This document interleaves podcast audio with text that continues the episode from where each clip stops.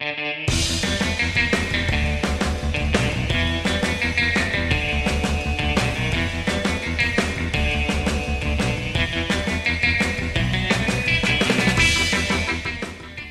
daar, welkom bij Studio Magic, de Nederlandstalige podcast over alles wat te maken heeft met Magic the Gathering.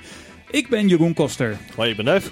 En ik ben Arjan. Dit is aflevering 21 en vandaag blikken we terug op de Magic gebeurtenissen van 2018.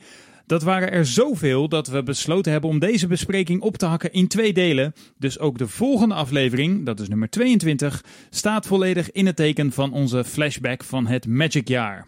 2018 uh, markeerde trouwens een jubileum voor Magic. Het kaartspel bestond dit jaar 25 jaar. En ze hebben bij Wizards hun best gedaan om dat niet onopgemerkt voorbij te laten gaan.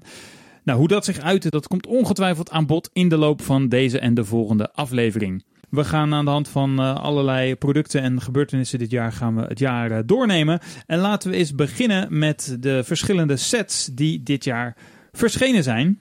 En uh, dat begon eigenlijk al meteen in januari met Rivals of Ixalan. Op 19 januari kwam die uit. Het was het tweede en laatste deel van het Ixalan blok. Ja, wat, wat weten we daar nog van? Nou ja, ik weet dat we niet heel uh, erg, te, nou ja, best wel uh, gematigd waren over de originele Ixalan. Namelijk een beetje underpowered zijn we hebben volgens mij vaak gezegd. Een beetje een vage mix van thema's. Zijn er nog van, Arjan? Ik zit even terug te denken, want ik weet wel dat uh, Rivals niet echt heel veel impact, in, impact had in Standard. Op nee. dat moment. Dus in die nee. zin was het, uh, was het inderdaad misschien wat underwhelming. Toch als ik terugkijk op de set, nu, ik heb hem toevallig laatst weer gedraft. Of uh, Shield gespeeld, sorry. Hm, hm. En ik denk dat de set eigenlijk beter was dan we, dan we dachten. Ja. ja, ik denk dat hij minder slecht is dan we dachten, laat ik het zo ja. zeggen. Vanwege de, de mechanics en de archetypes? Of vanwege uh, specifieke individuele kaarten die daarna nog een impact hebben gehad? Ik heb toen in oefening op de Grand Prix Amsterdam heb ik heel veel X-Lan Limited gespeeld. En toen was ik op een gegeven moment echt helemaal zat. Nou, nu heb ik het tijd niet meer gespeeld en nu vond ik het eigenlijk best wel weer leuk. Dus ik weet wel dat uh, mensen, uh, sommige mensen waren echt niet zo enthousiast over het thema. Want dat was toch een beetje raar bijeengeraapt zootje. Ik bedoel, uh, vampires, dinosaurussen, Murfolk. Sommige mensen vonden dat gewoon echt allemaal een beetje te, te raar. Ik kon er zelf op dat moment wel op zich wel mee leven. Ik vond de wereld die ze hadden ontwikkeld, vond ik ook best wel cool. Van tevoren vandaag ook nog even kijken welke kaarten hebben nou heel veel impact gehad. Dat zijn er nog niet zo heel veel. Maar het zou me niet verbazen als we nog een paar van die kaarten toch nog terug gaan zien in Standard later. Dus, en ik, ik vind dat er best wel wat coole dingen in zitten. Er zitten de, ja, de enchantments in die zeg maar tot een landje kunnen transformeren. Ja. Nou, dat vind ik toch best wel bijzondere kaarten. Ja, maar dan in X-Land zaten deze ook al, toch? Ja, klopt. Ja, maar dan nu... Maar goed, ze zaten hier ook in. En Ja. ja, ja ik, vond ze eigenlijk, ik vind dat best wel leuke kaarten. Ja, Ja. dat was heel erg goed design. En je hebt dus veel Rivals of Ixalan gedraft of Seal gespeeld in voorbereiding op het toernooi. Ja, nou in combinatie met X-Land natuurlijk. Hè? Ja, oké, ja. Ja, daar heb ik, ik heb dat echt heel veel geoefend toen voor de Grand Prix. Ja. Dus op een gegeven moment kon ik het echt niet meer zien. Maar nu, uh, nu zijn we alweer bijna een uh, nou, klein jaar verder. Mhm. Nu vind ik het eigenlijk best wel weer leuk. Ja, jij gaat ook regelmatig uh, draften op maandagavond. Weet Ja. je nog of, het, of, of deze set in trek was op het moment dat die courant was? Mm, niet geweldig. Hm. Nee, niet geweldig. Nee. Zeker niet als je het gaat vergelijken met de sets waar we het later vandaag nog over gaan hebben. Ja. Nee, van die, van die, van die sets scoort deze beduidend minder. Maar desondanks vind ik dat de set toch wel wat beter is dan men op dat moment vond. Ja. Denk ik. Ik denk, laat ik het eigenlijk, ik ga het eventjes anders formuleren. Uh, de voorgaande set, uh, dat was natuurlijk uh, Kaladesh. Nee, uh, Voorgaande allemaal- blok. allemaal- allemaal Ja, het voorgaande blok was het Kaladesh blok. Mm, Allemaal cat. Zat Oh tussen. sorry, ik ben in de war. Maar Ja. goed, um, het was wel in combinatie ook met Kaladesh. Ja. En Kaladesh was zo ongelooflijk krachtig dat, dat zo'n set als Ixalan, ja, die kon er gewoon helemaal niks tegen inbrengen. Hm. En dat lag niet alleen maar aan Ixalan, dat lag voornamelijk heel erg aan Kaladesh. Ja. Dat is eigenlijk een beetje wat ik wil zeggen. Want we zien nu langzaam toch wel wat meer kaarten uit de Ixalan uh, terugkomen. Ja, ik denk dat dat ook wel een beetje een, een rode draad is door ook het standaard van dit jaar een beetje vooruitkijkend al. Is dat toen Kaladesh uh, uitroteerde, dat men eigenlijk zag van oké, Kaladesh is wel echt een probleem. Er waren echt een, er zaten zoveel probleemkaarten in. Er is trouwens wel één grote uitzondering, dat is Rekindling Phoenix. Ja. Er zijn best wel veel Phoenix geweest in de historie van Magic. En nou, heel veel mensen dachten bij Rekindling Phoenix... Ah ja, dat is de zoveelste slechte Phoenix. Uh, twee generieke mana, twee rood. een 4-3 vlieger. En als hij doodgaat, dan krijg je bij je volgende upkeep... of je krijgt eigenlijk meteen een, een 0-1 token. Ja. Die verandert in, in een 4-3 eh, Phoenix bij je volgende upkeep. Ja, die, die haalt zeg maar je Rekindling Phoenix weer terug uit de graveyard. Ja. En dan Ja. krijg je haste. Ja, precies. Ja, het wordt een hoopje as en daar herrijst de Phoenix dan weer uit aan het begin van de volgende beurt. Ja, en dat, was, eh, dat, is, eh, dat is wel echt een van de sterkste kaarten uit die set gebleken. Ja. Volgens mij is het ook nog steeds de, nou, een van de duurste kaarten uit die set. Die ook nog Ja. steeds... Het had mij niet verbaasd als de duurste kaart. Ja, het is wel grappig, want ik had hem, ik had hem opengemaakt bij de pre-release. En toen was hij nog echt helemaal niet zoveel waard. Dus eh, ik was toen nog eigenlijk nog helemaal niet zo bewust van hoeveel geluk ik had gehad om daar een Ja. foil versie van te openen. Lekker. Maar goed, eh, hij heeft een mooi plekje gevonden. Nou, andere kaarten Je die... cube zeker. Jij begint erover, hè? Ja, ja, ja. Oké. Heb jij een cube? Jongens, niet nu al. ik, ik, ik, ik doe dus niks. Nee, nee, ik, ik, zie het gebeuren. Ik moet Jeroen er dus allemaal aan weer uitmonteren. Heel veel werk wordt dit. Ja, andere kaarten uit Rivals of Ixalan, die mensen misschien nog wel eh, zich herinneren, omdat ze regelmatig gespeeld worden. Jade Light Ranger, Mm. toch? Die zien we nog wel in standaard, toch? Ook Nou, die wordt heel veel Ja, gespeeld op gespeeld, momenteel. Ik denk de na Ja. duurste kaart in de set, omdat die eh, vier Ja. of wordt eh, gespeeld in inderdaad Golgari midrange. is gewoon een hele goede kaart. Ja. Ja, bijna. Nog even het geheugen opfrissen. Jade Light Ranger, dat is een eh 2-1 Murfolk Scout voor 3 mana, waarvan 2 groen. En als die op de battlefield komt, dan mag je twee keer exploren. En dat betekent dus dat je de bovenste kaart van je library mag revealen. En die mag je in je hand stoppen als het een landje is. En anders mag je hem laten liggen of in je graveyard leggen. En dan krijgt het creature een plus 1 plus 1 counter. Ik zit nu te kijken toevallig op eh, de, de website van Magic Card Market. En Rekindling Phoenix is daar inderdaad op dit moment de duurste kaart. Jade Light Ranger is niet de één na duurste eh, kaart, maar de twee na duurste kaart. Er zit nog één kaart tussen. Moeten jullie raden welke Vraska dat is? Relic Seeker. Nee. Wat? Ja, die komt uit Ixalan Oh, volgens mij. ja, je hebt helemaal gelijk. Er zitten twee Planeswalkers erin die, die allebei niet zoveel waard zijn. Zie je nou, Nou, geef, Oh, eens, nee, geef eens een kleine hint. Het is een artefact. Eh, is dat ehm Azor's Ga- Gateway? Nee, het is niet Azor's Gateway. Nee, die staat wel Nou. in de top 10 Nou, dan weet ik het even op dit niet. moment. Het is The Immortal Sun. Oh ja. Oh ja, natuurlijk. Ah, Ja. natuurlijk. Ja. Zal ik eens elkaar van, oh ja. Ja, omdat hij wel, omdat hij ook in standard nu gespeeld wordt. Oh, maar dat, dat wou ik ook nog zeggen. Ik denk dat, ondanks dat die kaart instellend ook op play ziet, is dat het volgens mij wel voor echt een commander staple. Ja, dat durf ik niet te zeggen. Dat, eh, ik heb niet heel veel Commander gespeeld dit jaar, dus Oh. eh, durf ik je niet, eh, niet te zeggen. Maar ook die, die eh, waarvan ik de naam even niet meer weet. Je hebt ook die echt die enorme Naya-dinosaurus. Mm. Die is groen, wit, eh, rood. Ja, is negen dat, maanden of zoiets, toch? Ja. Maanden. Dat is volgens mij ook best wel... De foil daarvan is ook heel duur Is dat geworden. Gishat of is dat Zakama? Dat je Zakama. alles nog moet hebben. Ja, ja, Sakama. Ja.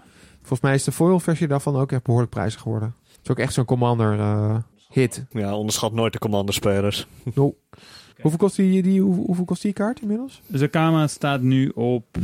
En En de de, en de foil? Vanaf prijs. En eh, even kijken, iets meer dan twee keer zoveel. 12 euro. Nou, makker. Drie keer zoveel bijna, Van, zelfs. nou ja, dat is wel een redelijke multiplier.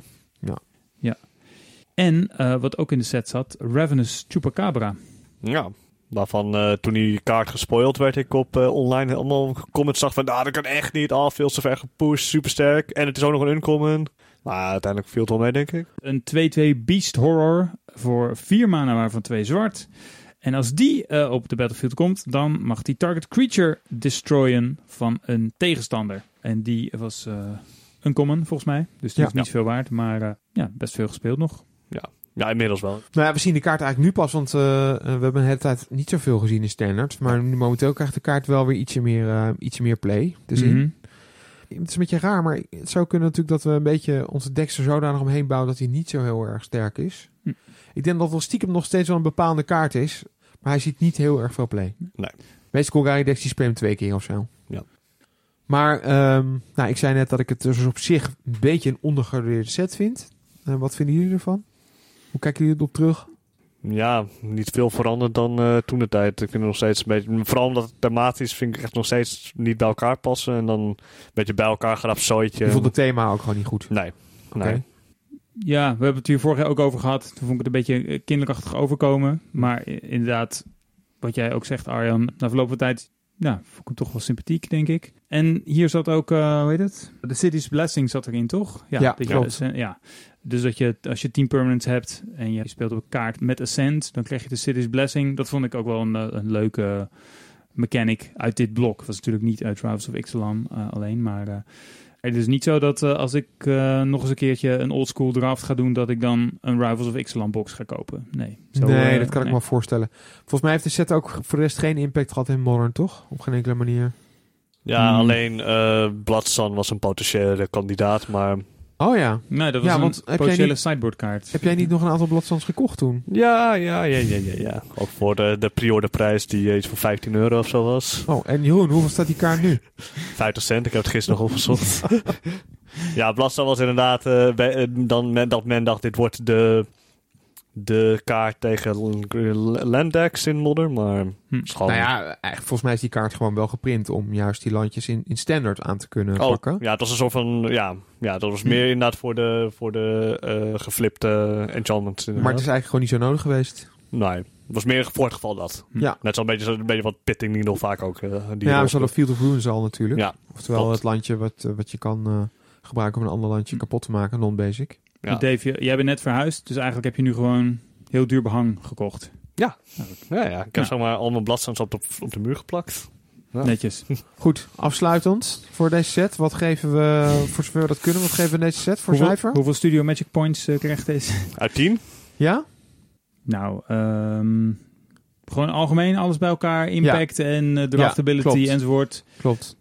Nou, ik denk eh, wel een voldoende, maar niet hoger dan 7. Dus eh, 6,5 misschien of zo. Oké. Een 4. Oké. Nou, ik geef het een 7. Min. Oh, toch wel met decimaal Laat me, toch een klein beetje, laat me dan toch een klein beetje beïnvloeden. Eh, nee, ik denk dat het wel terecht is als je alles meeneemt.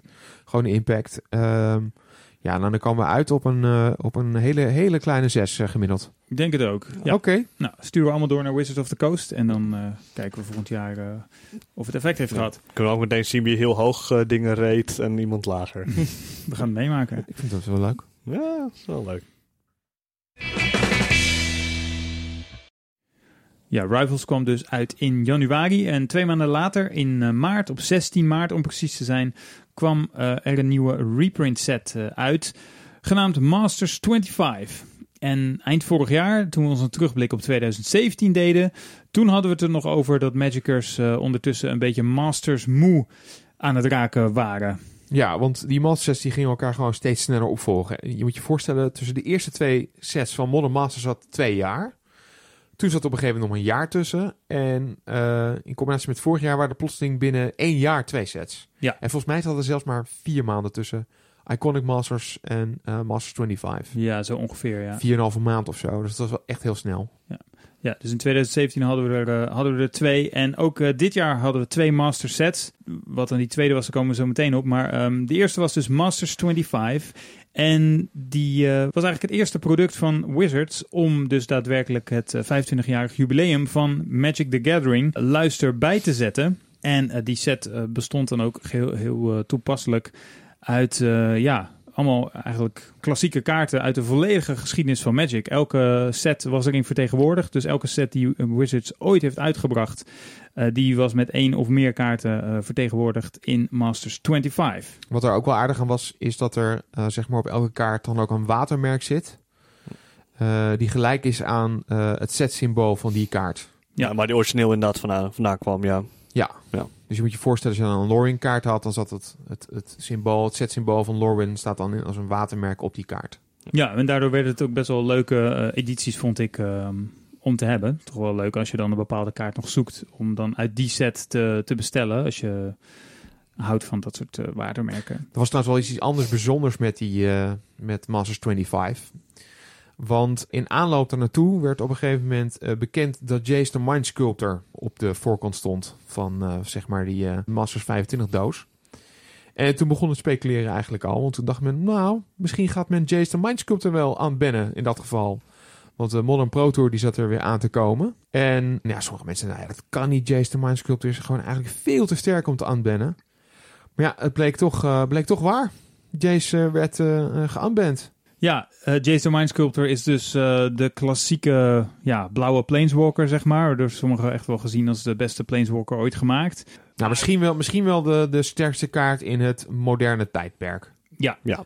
En hij was al geband toen hij nog legal was in Standard. Ja, klopt. Ja. Klopt. Want hij zat in het Coldblade deck, wat eh, zwaar overpowered was. En eigenlijk was hij daar nooit legal geweest in Modern. Klopt. Hij stond, op de, hij stond al op de initiële bandlijst. Ja, dus toen Modern gelanceerd werd als format, eh, was Jace al geband eigenlijk. Ja. Dus dat veroorzaakte nogal wat opschudding toen bekend werd dat hij uh, geunband zou worden. Ja, dus dat was verreweg de belangrijkste kaart uit die set. Ook nog steeds de duurste kaart uit die set. Het staat nu op zo'n 82 euro als uh, vanaf prijs. Ja, dat was denk ik het meest bijzondere aan die set. Maar ook heel veel uh, leuke reprints als Ensnaring Bridge, Chalice of the Void. Met Eh. de, de art van Titus Lunter natuurlijk. Ja, Ja. niet onbelangrijk.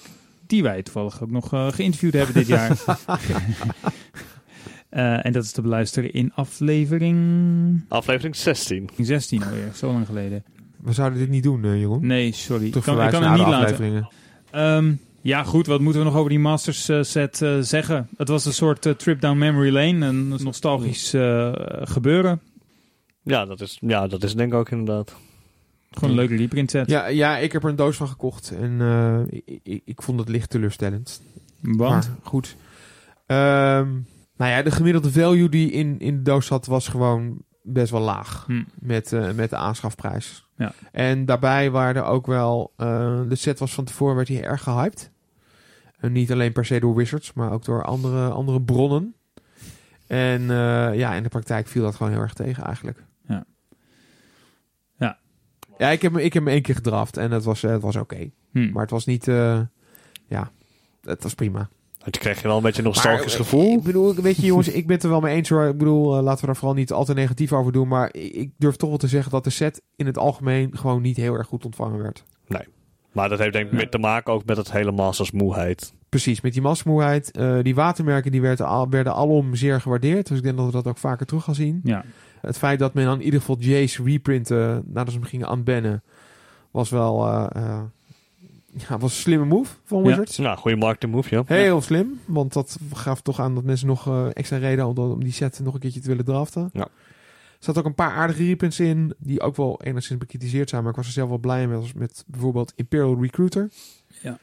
Was een, uh, een kaart die tot op dat moment echt iets van 150 euro kostte. Nou, dankzij die reprint is hij, ik weet niet hoeveel die nu staat, maar ik zou gokken 15 euro of zo. Nou, ja, 23,5. Oh, 23,5. Ja. Nou, goed. Weet je, misschien was het een oké okay set, maar als je nagaat dat hiermee eigenlijk dit een startsignaal was om 25 jaar Magic te vieren. Nou, dan weet ik, uh, weet ik niet of ik er nou een, een uh, heel hoog cijfer kan geven. Over cijfers gesproken, wat geven we deze set? Tja, ik heb er niet uh, mee gespeeld, of nauwelijks mee gespeeld. Um, dus ik zou hem dan puur beoordelen op um, ja, het nostalgisch gevoel. En dat ik uh, sommige kaarten uit deze set gewoon heel tof vind met het watermerk. Dus wat dat betreft vind ik het leuk dat die set er is. En dan zou ik zeggen, nou, een 7 plus. Dave? Ik vond de reprints in deze set eigenlijk best wel goed. En ik ben uh, gewoon blij dat die erin zaten. Ik ben uh, nu toevallig weer even snel er doorheen aan het gaan. Maar um, ik heb er zelf inderdaad ook niks mee gedaan qua draft en zo. Dus ik behandel het ook puur op de reprints. En dan zeg ik een, uh, een 6,5. Oké, nou ik heb hem wel gedraft en alles bij elkaar genomen. Dus ook het feit dat je meer betaalt voor die boosters en zo. En de hele aanloop erin naartoe. En het feit dat het echt een, echt een viering had moeten zijn van 25 Magic. Geef ik dat alles overwegend bij elkaar geef ik de set 5 min. Oké. Okay. Oké. Okay. Ik had lager verwacht. Ik ben heel genuanceerd, Dave. Ja, ik merk Ik ben heel genuanceerd. Goed, dat was dus een reprint set. Een maand later was het weer tijd voor een reguliere set. En niet zomaar één, nee. Op 17 april kwam Dominaria uit. En Dominaria is natuurlijk ook de naam van uh, de plane. Oftewel de, ja, zeg maar de wereld, in, uh, in, maar dan in Magic termen. Waar Magic ooit begonnen is. De allereerste Magic uh, verhalen en de Magic storylines van de toenmalige sets. Die speelt zich af op Dominaria. En daar gingen we nu voor het eerst in nou, toch alweer een aantal jaar, gingen we daarna terug met een knaller van een set. Of niet soms? Ja, ik denk het wel, want uh, ik, denk, ik denk dat deze set wel behoorlijk positief ontvangen is uh, op heel veel vlakken. Of jij, Arjan? Ik was heel erg enthousiast over Dominaria. Ja. Ik durf toch wel te zeggen dat we eigenlijk na Kaladesh, hoe, uh, kijk, die set had op zijn eigen manier ook wel weer zijn merites. Maar Magic zat toen echt een beetje in een crisis eigenlijk. Mhm. Tot aan Dominaria. Ook, zeker als ik eventjes kijk naar Standard Dat is weliswaar met Dominaria niet echt helemaal opgelost. Maar ja, met Dominaria was wel echt van het startschot. Wat, wat voor, voor ja, toch een nieuwe periode van Magic lijkt het. Die Magic op dat moment echt heel hard nodig had. Ja, want inderdaad, die voorgaande sets die hebben niet zo bijster goed uitgepakt. We hadden toen de, de Energy Mechanic die eh, een boel dingen overhoop gooide. We hebben een heleboel bands eh, gezien waar we het zo meteen ook nog over gaan hebben. En nu leek het erop dat Standard eindelijk weer een beetje gezond eh, ging worden. En dat mensen weer echt enthousiast waren over een nieuw set. Ja, en, en eh, een beetje als we gaan kijken naar eh, bijvoorbeeld Limited. Nou, ik ga elke maandagavond ga ik draften. En op een gegeven moment, toen Dominaria een tijdje gedraft werd, toen kwamen er plotseling allemaal weer mensen terug. En soms mensen die we zelfs, al soms al jaren niet hadden gezien, die begonnen nu weer te draften. Dus eh, ja, eh, mond-op-mond reclame van deze set. Oh, deze set is geweldig, die moet je gewoon draften. En het was ook gewoon een hele leuke set om te draften. Heel origineel. Een van de nieuwe mechanics waren zogenaamde saga's. Oftewel een enchantment, als hij in play komt, dan gebeurt er wat. En elke, elke volgende beurt komt het volgende hoofdstuk eh, gaat eh, eh, in werking. Ja. Wat wel grappig is, is omdat een kaart is ontworpen door eh, Richard Garfield. Dus de oorspronkelijke bedenker van Magic. Die heeft een hele belangrijke bijdrage aan deze kaart geleverd. De set voelde heel erg origineel. Ja. En eh, hele goede set. Ja, een paar dingen die ik heel mooi vond aan het design van de set was... eh, een van die dingen was onder andere dus eh, het design van die saga's. Waarin ze dus eigenlijk eh, het concept van een verhaal of eh, een reeks eh, gebeurtenissen hebben vertaald naar een kaart. Dus je legt een kaart op tafel en die kaart die, ja, die vertelt een verhaal. En dat waren dan ook echt verhalen uit de geschiedenis van eh, Magic. Dat was heel erg... Van Dominaria eigenlijk. hè? ja, van Dominaria. Dat Ja. is echt heel erg tof gedaan. De art die daarbij past, hadden ze ook hele toffe keuzes in gemaakt. Dus dat vond ik heel gaaf. En eh, wat ze hadden bedacht was de term historic. En dat was eigenlijk een soort verzamelnaam voor, wat was het ook weer, artifacts, Oh ja. legendary dingen en saga's. Ja. En legendary dingen kunnen dus planeswalkers zijn, maar ook legendary creatures of, eh, of andere eh, dingen. Die drie zaken waren dus samengebundeld, of die hadden de term historic meegekregen. Deels voor speldesign redenen, volgens mij. Maar ook conceptueel vond ik het gewoon heel erg mooi dat je dus ja, bepaalde eh, characters en bepaalde voorwerpen die voorkomen in die wereld, eh, dat je die op die manier ja, een soort ehm, ja, plek geeft. Wat ook wel spannend was in die saga's, was natuurlijk de eerste keer dat we die kaart zagen, hoe die visueel uitzag. Hm. Want die kaart ziet er echt heel erg anders uit dan eh, de normale kaarten, met een heel ander soort frame. De kaart lijkt een beetje op zijn kop gedraaid of zo. Van, Ja, het is gewoon op verticaal. zijn zijkant neergezet. Ja, hij is verticaal ingedeeld. Maar ik moet je zeggen dat ik er zelf al wel vrij snel aan gewend was. Ja, en ze speelden eigenlijk heel erg eh, heel soepel. Dus ik, ik vond het ook heel dapper eigenlijk dat ze dan in zo'n... eh, dat was toch best een grote release, ook eh, voor, voor Wizards natuurlijk. Het is niet niks als je met veel bombardie aankondigt dat je teruggaat naar de roots van Magic... en dat je dan toch zoiets nieuws introduceert. Eh, dan heb je toch wel ballen, denk ik, als, eh, als groot eh, spellenmerk. Maar het pakt heel erg goed uit. Maar ja, eh, dat toont het toch ook wel aan dat je soms af en toe ook wel eens risico moet nemen natuurlijk. Hè? Want als je nooit risico neemt, dan krijg je dus ook nooit nieuwe dingen te Nee. zien.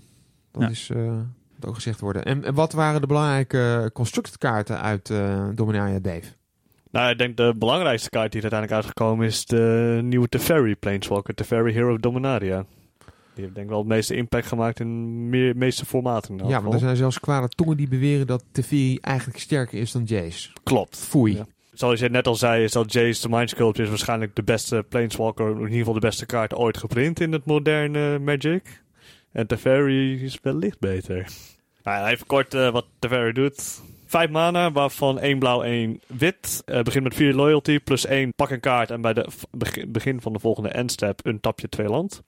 Eh, min 3 is stop een permanent op de derde plek van iemands library. Dat is ook wel belangrijk. Ja.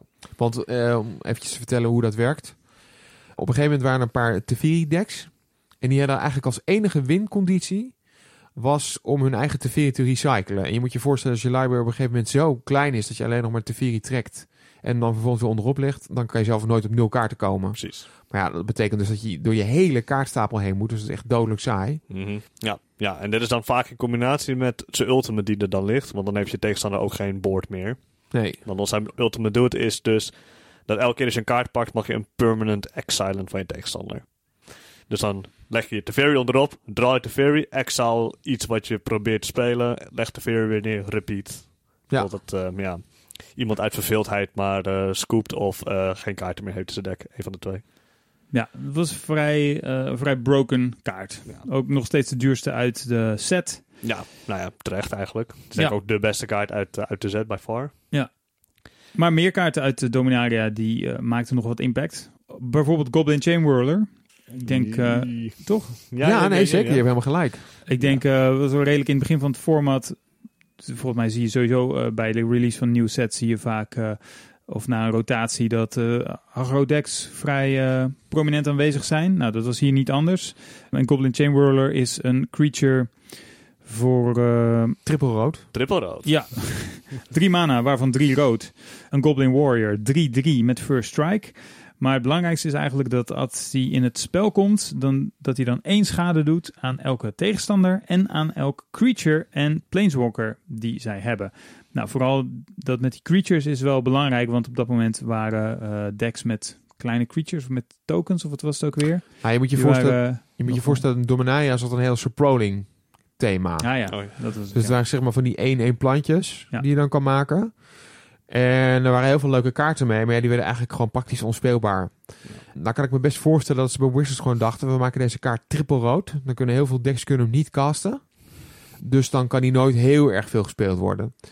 Het punt was alleen dat rood op dat moment in zijn totaliteit zo sterk was, dat mensen eigenlijk gewoon praktisch compleet rode decks konden spelen. Ja. En dat eigenlijk ook gewoon het bijna rode deck, er werd soms nog wel een beetje zwart gesplashed, gewoon, gewoon het sterkste, sterkste deck in het formaat was. Ja. En ook heel lang gebleven is. Tot het punt dat heel veel mensen zelfs begonnen te roepen... ban Goblin Whirler, want het wordt gewoon niet leuk meer.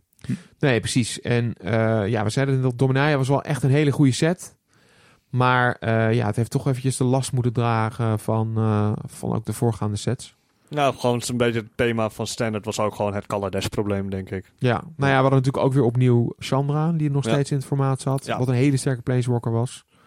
Dus ja, rood in zijn totaliteit was gewoon te sterk. We hadden het net al eerder gehad over de Rekindling Phoenix. Ja. Vormde ook weer een belangrijke kaart in, eh, in, eh, in die nieuwe rode decks. Zat Hazoret er ook niet nog even in? Nee, die zat in Amonkhet. Ja, oh, in, Die dat, zat in dat de- deck. in de- ja, klopt. Zeker, zeker, ja, dat was ook wel een van de sterkste kaarten. Dus die- Ja. Allemaal Echt, goede rode kaarten. er waren zoveel goede rode kaarten. En ja, we kunnen zeker niet alle schuld geven aan Goblin Chain Whirler. Nee. Maar ja, Goblin Chain Whirler was eigenlijk een beetje een soort van symptoom van een ander probleem. Rood was gewoon te sterk. Ja, en daar aanhakend, ik weet niet hoe relevant dit nu nog is, maar begin januari, gaan we het straks verder over hebben, werd Ruben, eh, die, eh, die Dino ook geband. Oh, Rampaging Ferocity. Ja, met het idee, dan hebben tokenstrategieën meer kans. Mhm. En toen kwam deze kaart er kort daarna uit en toen dacht iedereen, huh?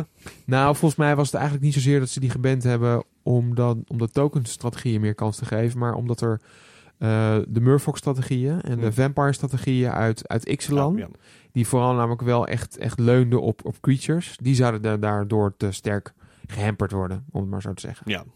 Nou ja. Ja, oké. Maar toen Chain Waller voelde wel een klein beetje ook diezelfde rol uiteindelijk in. Heb ik dat idee Ja, gehad. Chamber was, is, is, was en is een hele goede kaart. Het is Ja. momenteel iets minder problematisch... omdat rood in zijn totaliteit wat minder goed geworden is. En dat je nu inderdaad verplicht bent om meer kleuren dan alleen rood te spelen. Waardoor die toch nog wel wat gewoon toch wel lastiger is om te casten. En dat is Ja, wel. Dus in dat soort zin hebben ze, was het originele idee wat je net zei van maak een triple rood. Is niet zo problematisch. Klopt, maar inderdaad rood Het is heel was- contextafhankelijk. Ja, zeker, zeker. Nou, ik denk ook de laatste kaart eh, die uit Dominaria benoemd geworden is ook wel een beetje een controversiële kaart. En dat was de Buy a Box promo Fire Song en Sunspeaker. Waar even kort eh, zes mana, waarvan één rood, één wit. Alle rode instant en sorcery spells hebben lifelink. En wanneer je een witte instant en sorcery spel speelt, eh, krijg je drie leven. En dan doet de kaart drie schade op target creature of speler. En dat is een vier zesje. Een soort ingebouwde Lightning Helix. Ja, ja, ja. Hm. Wat, was er, wat was er controversieel aan dan, Dave? Goed punt. Het controversiële was eh, dat deze buy box promo eh, niet in de set zelf zat. Wat, eh, dus niet in normale boosters. Nee, want tot op dat moment waren eigenlijk bij box promo's... die zaten, waar, zaten ook altijd in een normale set. Klopt. En nu kreeg je hem alleen maar en exclusief bij het kopen van een box. Correct. Het promo gedeelte was dan vooral dat die buybox promo iets andere art had dan het origineel. Of die was, eh, was voor uitgevoerd geloof ik, maar dat Ja. was, het een, was het enige, waren de enige verschillen. En dat, was, eh, ja, en dat was dit de eerste keer dat het echt een unieke kaart was. Mhm. En ja, daar werd, in ieder geval, daar werd afhankelijk heel zeer negatief op gereageerd. Wel met een kanttekening dat men dacht, ja, deze kaart is toch niet zo heel erg goed. Dus maakt niet zo heel veel uit. Maar het zette wel een slechte toon voor de volgende set. Waarom dan? Want wat, wat was er dan mis mee? Nou ja, het, het probleem wat heel veel mensen dachten, eh, waar ze bang voor zijn, is dat als iets een exclusieve promo is, met een lage oplage, Ja, dan is de kaart straks artificieel duur. Omdat iemand ooit heeft besloten dat het een goed idee was om Ja. het een exclusieve promo te van te dus je maken. krijgt dan een soort theoretisch probleem dat als die kaart heel populair wordt in een bepaald format en veel mensen hebben hem nodig, dan kunnen al die mensen er eigenlijk heel moeilijk aankomen of alleen tegen een heel hoge prijs. Ja, correct. Maar goed, deze kaart was eigenlijk niet zo super bijzonder en die heeft ook niet zoveel impact gehad. Dus Nou, helemaal, in, in standaard in ieder geval geen. nee, dus Maar- eigenlijk was er, er was nog geen probleem. Correct. Ja, oké. Maar Nog geen probleem. dat kreeg, nog een, eh, dat kreeg nog een vervolg en daar komen we straks op. Nog één ding wat ik wil aanstippen aan Dominaria, wat, wat ik heel gaaf vond en wat een belangrijk kenmerk was van deze set, was dat die prop vol zat met legendary creatures. En die hadden trouwens ook een eh, nieuw soort ja, design gekregen, een nieuw soort eh, layout gekregen qua card frame. Maar er zaten gewoon veel meer legendary creatures in deze set dan in een gemiddelde set. En ook op eh, Uncommon had je heel veel legendary creatures. eh, en ook heel veel multicolored eh, kaarten. Ja, dat was sowieso een feest om mee te spelen in, eh, in draft en in limited. Maar ehm, ook voor commander-spelers was dit ontzettend fijn. Want je hebt dan gewoon weer zoveel meer extra opties om je commander decks mee te, ja, op te baseren. Dus dat vond ik ook een heel bijzondere ja, keuze. Dat ze daar zo heftig mee hebben uitgepakt. Mag ik nog een vraag stellen? Want eh, een andere mechanic waar we het nog niet over hebben gehad, dat is eigenlijk de Legendary Sorcery. Dat zijn dus eigenlijk eh, ja, sorceries die je alleen maar kan spelen als je een, een Legendary Creature in play hebt. Mhm. Of Planeswalker. Hm. Is dat ook een succes geworden in, in Commander? Want in, in Standard hebben die kaarten echt eh, Nul. nul play gezien. Ik heb het heel weinig gezien. Ik heb, eh, moet wel zeggen dat ik weinig Commander heb gespeeld het afgelopen jaar. Maar in mijn playgroup is het totaal niet opgepakt. Ik heb, hem zelf, ik heb zelf dat soort kaarten ook niet in mijn decks gestopt. Ik vond het trouwens ook helemaal geen goede mechanic in, eh, in Limited. Nee, Ehm, in Limited dus- was het echt dramatisch. Ja, dus misschien dat ik daardoor ook al een beetje terughoudend was om er dan mee te gaan spelen in mijn, eh, mijn Commander decks. In theorie kan het natuurlijk wel wat makkelijker. Het idee van een Legendary Sorcery is, is inderdaad dat je een Legendary Permanent of een Planeswalker alleen creature volgens mij zelfs. Oh ja, dat is waar ook, Ja, ja. dus hij was, ze waren heel... Ja, heel restrictief. Dus eh, de voorwaarde is, je kan zo'n sorcery alleen casten als je een... Volgens mij Legendary Creature of Planeswalker. Ja, Nou ja, gelijk, sorry. Legendary Creature of Planeswalker, ja. ja. dus die, die moet je op de battlefield hebben liggen. En dan kun je die kaart eh, spelen. En Ja, anders niet. En anders niet. En dat is, eh, ja, dat is gewoon ontzettend ehm, zuur als je dat dan gedraft hebt bijvoorbeeld. En eh, je Legendary Creature is net gesloopt of je, je hebt hem nog niet getrokken en dan zit je met een dode kaart in je hand. In Commander heb je dat probleem natuurlijk iets minder, want je Legendary Creature, namelijk je Commander of een Planeswalker, die ligt altijd in de command zone. Die kun je in principe altijd casten en eh, dan voldoe je aan die voorwaarden. Maar dat is toch nog steeds best wel clunky, vind ik. Dus eh, dat is denk ik eh, ja, het minst geslaagde aspect van Dominaria wat mij betreft. Nou, Ja Arjan, jij wil natuurlijk dat we hier een cijfer aan gaan geven aan deze set. als het even kan wel. Zal ik ons deze keer beginnen? Ja, dat is bij het spitten zo. Ik geef Dominaria een 9 min. Ja, ik zou, eh, ik zou Dominaria wel, ehm, wel een 9 geven. Ja, ik denk niet hoger vanwege dat met die sorceries, met die legendary sorceries. Maar Ja. nou, 9 vind ik wel een mooi cijfer, ja. Ik geef Dominaria een 8. Ik eh, vond het echt een hele vette set, heel tof. Ehm, alleen inderdaad, Legendary Sorceries waren niet zo heel goed uitgewerkt. Historic vond ik een beetje verwarrend, eh, voornamelijk. Eh, ja, dat vond ik ook niet zo heel erg fijn eh, werken af en toe. Maar verder, daarna was het echt een goede set.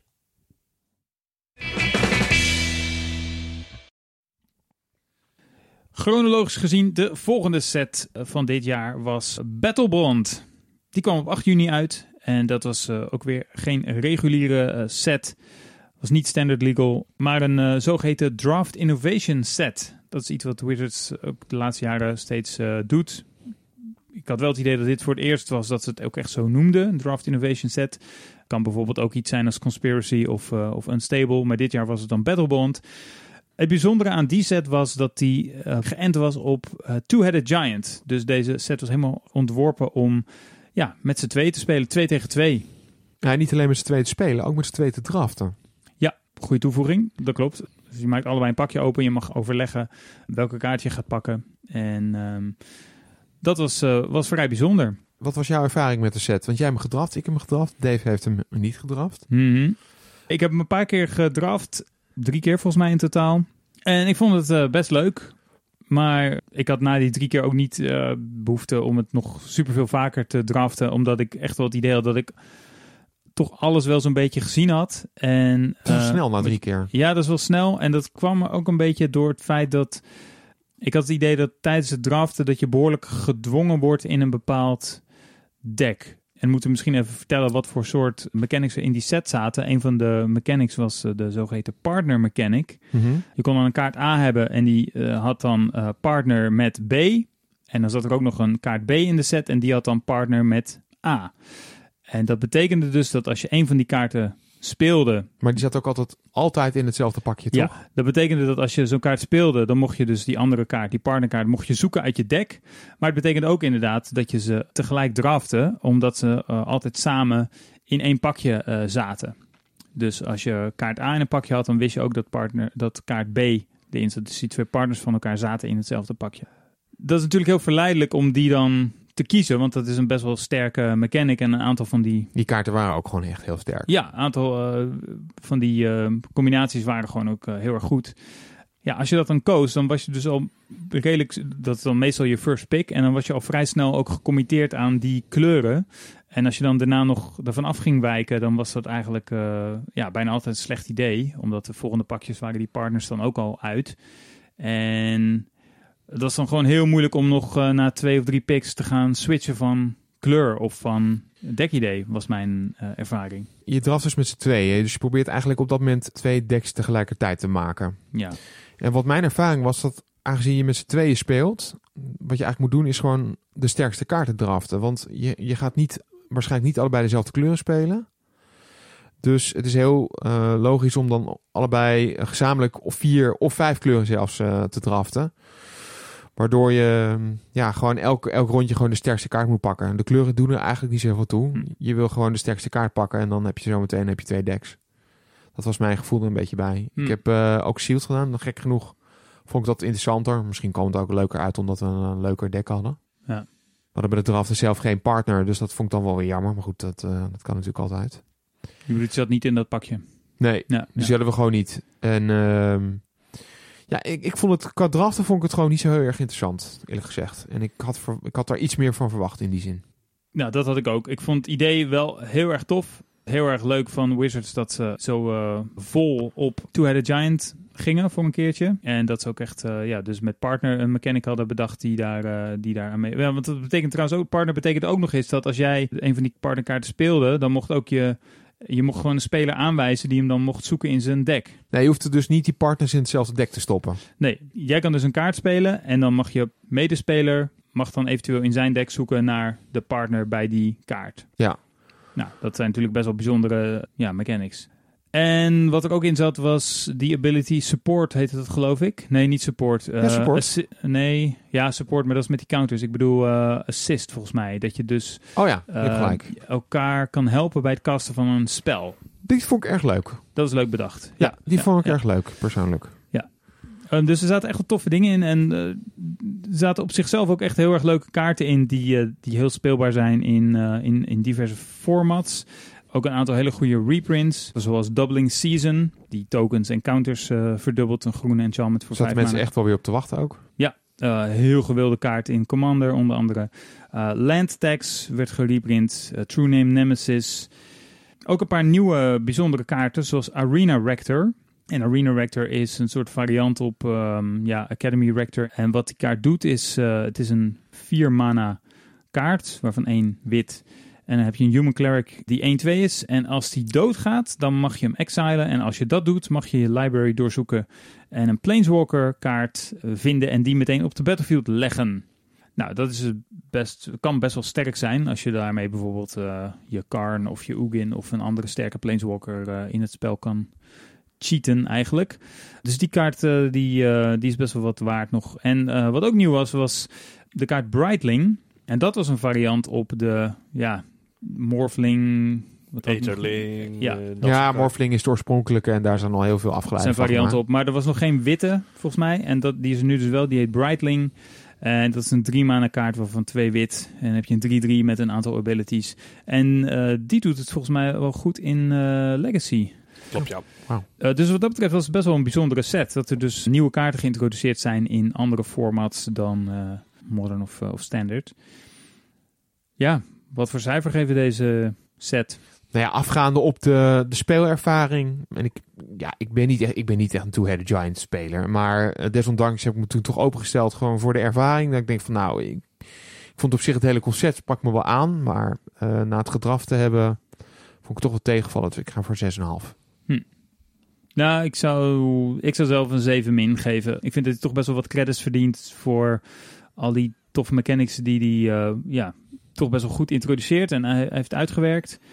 Draften was dan wat minder, maar goed, al die reprints die er tegenover staan en de toffe aanvullingen voor Commander decks en zo maakt dat ik toch wel, eh, ja, toch wel hoog heb zitten.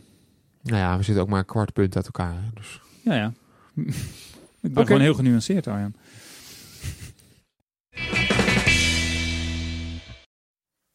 En toen, op 13 juli, was het tijd voor Core Set 2019. En ja, de naam zegt het eigenlijk al. Eh, het was de terugkeer van de Core Set. Ja, een core set is eigenlijk een themaloze set.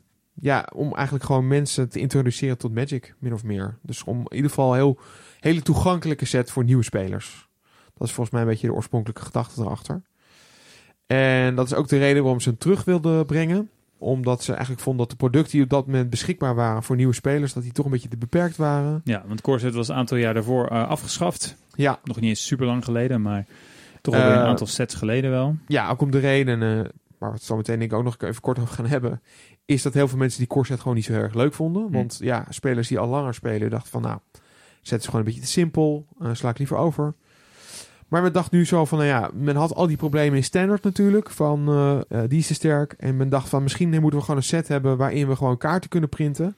We hebben hier geen thema, dus als wij bijvoorbeeld vinden, hey, Murfolk die heeft nog een extra, extra duwtje nodig, dan kunnen we daar gewoon een Murfolk in stoppen. Ook al, want het maakt niet uit. Het is niet dat we nu een set hebben met een plane waar geen Murfolk op zitten. Dus we kunnen gewoon daar alles mee doen. Ja. Dus gewoon flexibiliteit. Dat is eigenlijk gewoon een beetje eh, het grote punt. Echter, deze set, wat ik er zelf inderdaad een beetje tegen heb, en dat zei ik net al, is dat het, ja, het is- een beetje een saai set. Zeker om te draften. Er zitten heel veel basic, basic eh, mechanics erin. En ja, sommige mensen vinden het heel leuk hoor. Ik ken ook gewoon spelers die al langer spelen en die gewoon wel gewoon echt genoeg ervaring hebben, maar die dan soms toch denken van, nou ja, weet je, ik vind het soms wel gewoon leuk om met zo'n van- vanilla beestjes, oftewel beestjes zonder abilities, gewoon eh, daarmee te doen. Maar zelf vind, ik, eh, zelf vind ik dat wat saai. Dus dit was voor mij ook eventjes een periode om, eh, nou, na een paar weken, ik heb het een paar keer gedraft en ik moet je zeggen, in het begin was het best oké. Maar op een gegeven moment was ik, ik was toch wel redelijk snel zat. Mhm. Hoe, eh, hoe dachten jullie erover? Ik heb deze set ook niet gespeeld. Het was de eerste set in lange tijd waarvan ik niet de pre-release heb gespeeld. Daarna heb ik hem eigenlijk ook niet meer gedraft. Dus ja, ik ken hem alleen van wat kaarten die ik los heb besteld. En eh, van wat kaarten die ik voorbij heb horen komen op eh, coverage van Magic Events. Dus ja, ik heb er zelf eigenlijk geen ervaring mee. Ik heb wel eh, daadwerkelijk nog de pre-release van deze set gespeeld. En voor mij was het weer een beetje een terugkeer naar eh vroeger. De allereerste set die ik echt heb gespeeld was Magic 2014, Core Set 2014. Oké. Dus, ehm, dus ik, ja, ik kan me wel een beetje best wel goed vinden in. eh, want ik speelde dat toen omdat het tegen mij ook werd verteld: hey, er is net een nieuwe set uit, die is heel makkelijk. Stap erin. En daar herken ik me heel zelf in toen ik deze set weer oppakte. Dus voor mij vond ik wel een prima. Ik, vond blij, ik was eigenlijk wel weer blij dat de core set ook wel weer terug was. Oké, dus jij was ook toen jij eh, zeg maar begonnen met want ik, ik ben zelf nooit met een core set begonnen. Mhm. Maar jij bent dus wel met een core set begonnen. En kan je daar, als je er achteraf op terugkijkt, zeg je dan ook van ja, dit is inderdaad gewoon de beste manier om nieuwe spelers bij in, in Magic te krijgen? Ik vind van wel. Oké, Ja. nou, vind ik wel een interessant inzicht. Ja, vooral omdat er, eh, het is een set die alleen maar de, de basis mechanics heeft. Dus denk aan je trample, je dead touch en dat soort dingen. En wordt dan ook nog eens uitgelegd wat het doet. Dus je hoeft niet continu tegen mensen te zeggen, nee, nee, nee, hij is nu dood, want hij heeft dead touch. En wat doet dead touch dan? Ja, En, en zoals zei, het is een hele simpele set. Er is helemaal niet, helemaal, wordt helemaal niet moeilijk over gedaan. En dat is voor de meeste mensen is dat al moeilijk genoeg. Zeker voor de nieuwe spelers. dat snap ik. En ik denk, nu je er zo over zegt, van, dan kan ik me ook goed voorstellen als een nieuwe speler denkt van, wat het aardig is als je dan met zo'n nieuwe core set begint. En dan kan je zeg maar een beetje voortbeduren als dan een nieuwe set uitkomt. Dan kan je weer verder kan je er weer net iets bij leren. Precies. Mijn enige andere probleem daarmee is wel van... Ja, we kunnen niet doen alsof mensen eh, maar drie maanden in het jaar beginnen met Magic. Nee, nee, nee, zeker Want niet. over een half jaar of over drie maanden beginnen ook weer Magic. Net mensen meer met Magic. Ja. Ja, gaan die dan ook met de core set beginnen? Waarschijnlijk niet. Nee, nee, ik denk in dat opzicht ehm, is een core set een, op zich wel een goed punt om als startpunt te pakken. Maar je hebt Mhm. inderdaad groot gelijk. En de core set is oorspronkelijk weggegaan omdat, er geen, omdat het een, gezien werd als een slechte eh, intro tot nieuwe spelers. Omdat het één keer per jaar is en dan voor drie maanden max. Maar toen hadden ze ook niet echt een oplossing van hoe gaan we dit dan wel doen. We hebben ze een tijdje de duels geprobeerd op Steam, zeg maar, en PC en eh, PlayStation en zo. Maar ja, inmiddels hebben we Magic Arena. Oh, je loopt zo vooruit op de zaak. ja, dat weet ik. Oké, laat, laat, laat, laat me dit punt zitten. ja, want wat ik wil zeggen is dat Magic Arena een betere introductie is tot Magic dan wat dan ook. Oké. Nou ja, weet je wat ik er nog wel aan toe wil voegen is dat ik, ik denk eerlijk gezegd wat we de laatste tijd al vaker hebben gezien bij Magic, bij Wizards moet ik zeggen, Mhm. is dat ze een idee lanceren, dan vervolgens zeggen dat het niet goed is en dan weer terugdraaien. Ja. Komend jaar krijgen we waarschijnlijk wel weer een core set te zien. Ja. Maar het zou me niet verbazen als we naar weer afscheid gaan nemen van de core set. Want ik heb een beetje omheen gekeken en ik heb toch wel echt veel mensen die waren het gewoon sneller zat, de core set. Ja. Met draften. En ja, uiteindelijk gaat het toch om van, weet je, je maakt een set en hij moet verkopen. Dus als mensen hem niet eh, genoeg draften of eh, genoeg openmaken, dan verdwijnt het vanzelf weer. Ja. Mhm. ja, ik denk inderdaad ook dat de core set inderdaad gaat verdwijnen. Maar dan komt dat er dus inmiddels betere manieren zijn om Ja. het spel te inter- geïntroduceerd te krijgen. Zoals En- Arena, waar we Ja. het straks ook nog heel even over Ja. gaan hebben. Maar niet alleen Arena trouwens. Er zijn ook heel veel content creators op YouTube bijvoorbeeld die dat heel erg oppakken. Je hebt Ah, bijvoorbeeld ehm, je hebt zo'n serie met Day 9, daar speelt hij ook Magic met allemaal mensen die... Spelslingers. Spelslingers. Oh ja. Is ook een goede om mensen het spel te laten leren. Omdat het heel simpel, heel basis is. Ja. Dat soort Ja, dingen. ja.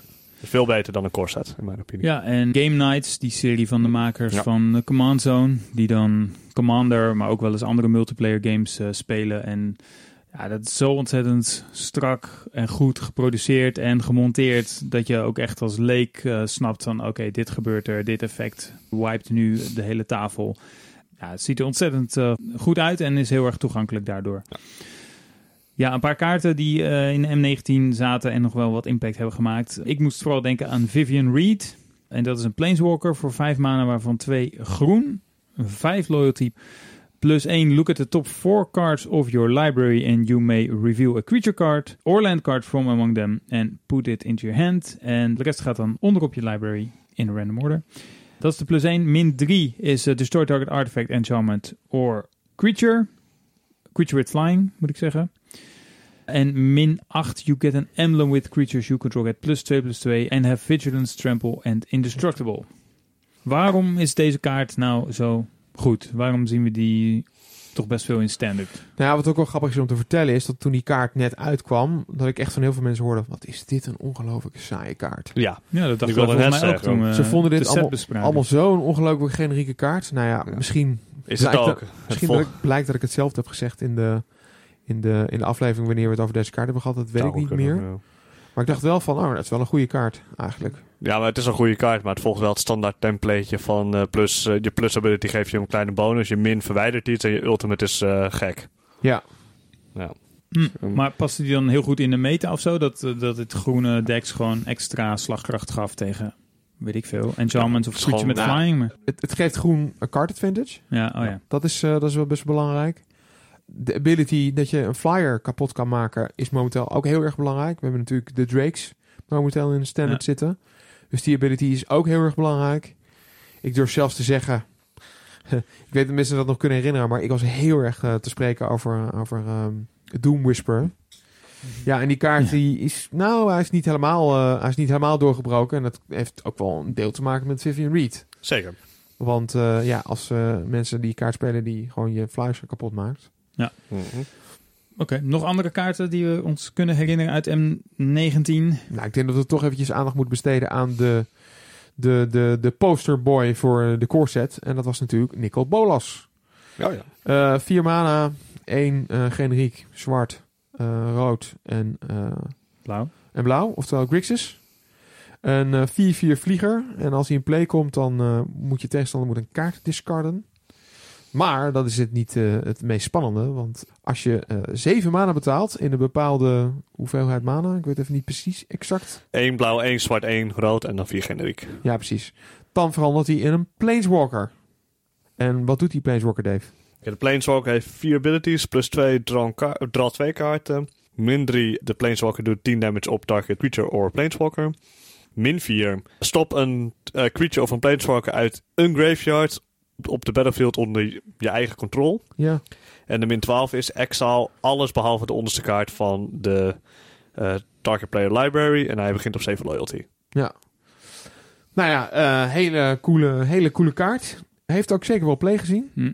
Maar niet zoveel play als men misschien gedacht zou hebben. Ik weet het niet. Heeft ook een beetje het nadeel dat het, eh, ja, is gewoon moeilijk te casten. Ja, dat is ook weer een vlieger waar momenteel best wel veel haat tegen is. Ja, hele gave kaart. Ja, en dat je hem in respons van het activeren van zijn Planeswalker ability kan je hem nog slopen. Ja, want het kan alleen maar sorcery speed. Dus dat Klopt. is ook niet onbelangrijk inderdaad. Nou, verder nog een paar toffe reprints in deze set. Crucible of Worlds. Dat is het artefact voor drie mana waarmee je landjes uit je graveyard mag spelen. Scape Shift. Ja, belangrijke kaart in Modern. Een sorcery voor vier mana, waarvan twee eh, groen. Mag je landjes sacken en dan je library doorzoeken en hetzelfde aantal landjes in het spel leggen. En daar zijn combo's eh, mee te doen. En ja, Omniscience was ook nog wel leuk. Dat is een eh, enchantment voor maar liefst eh, 10 mana, waarvan drie blauw.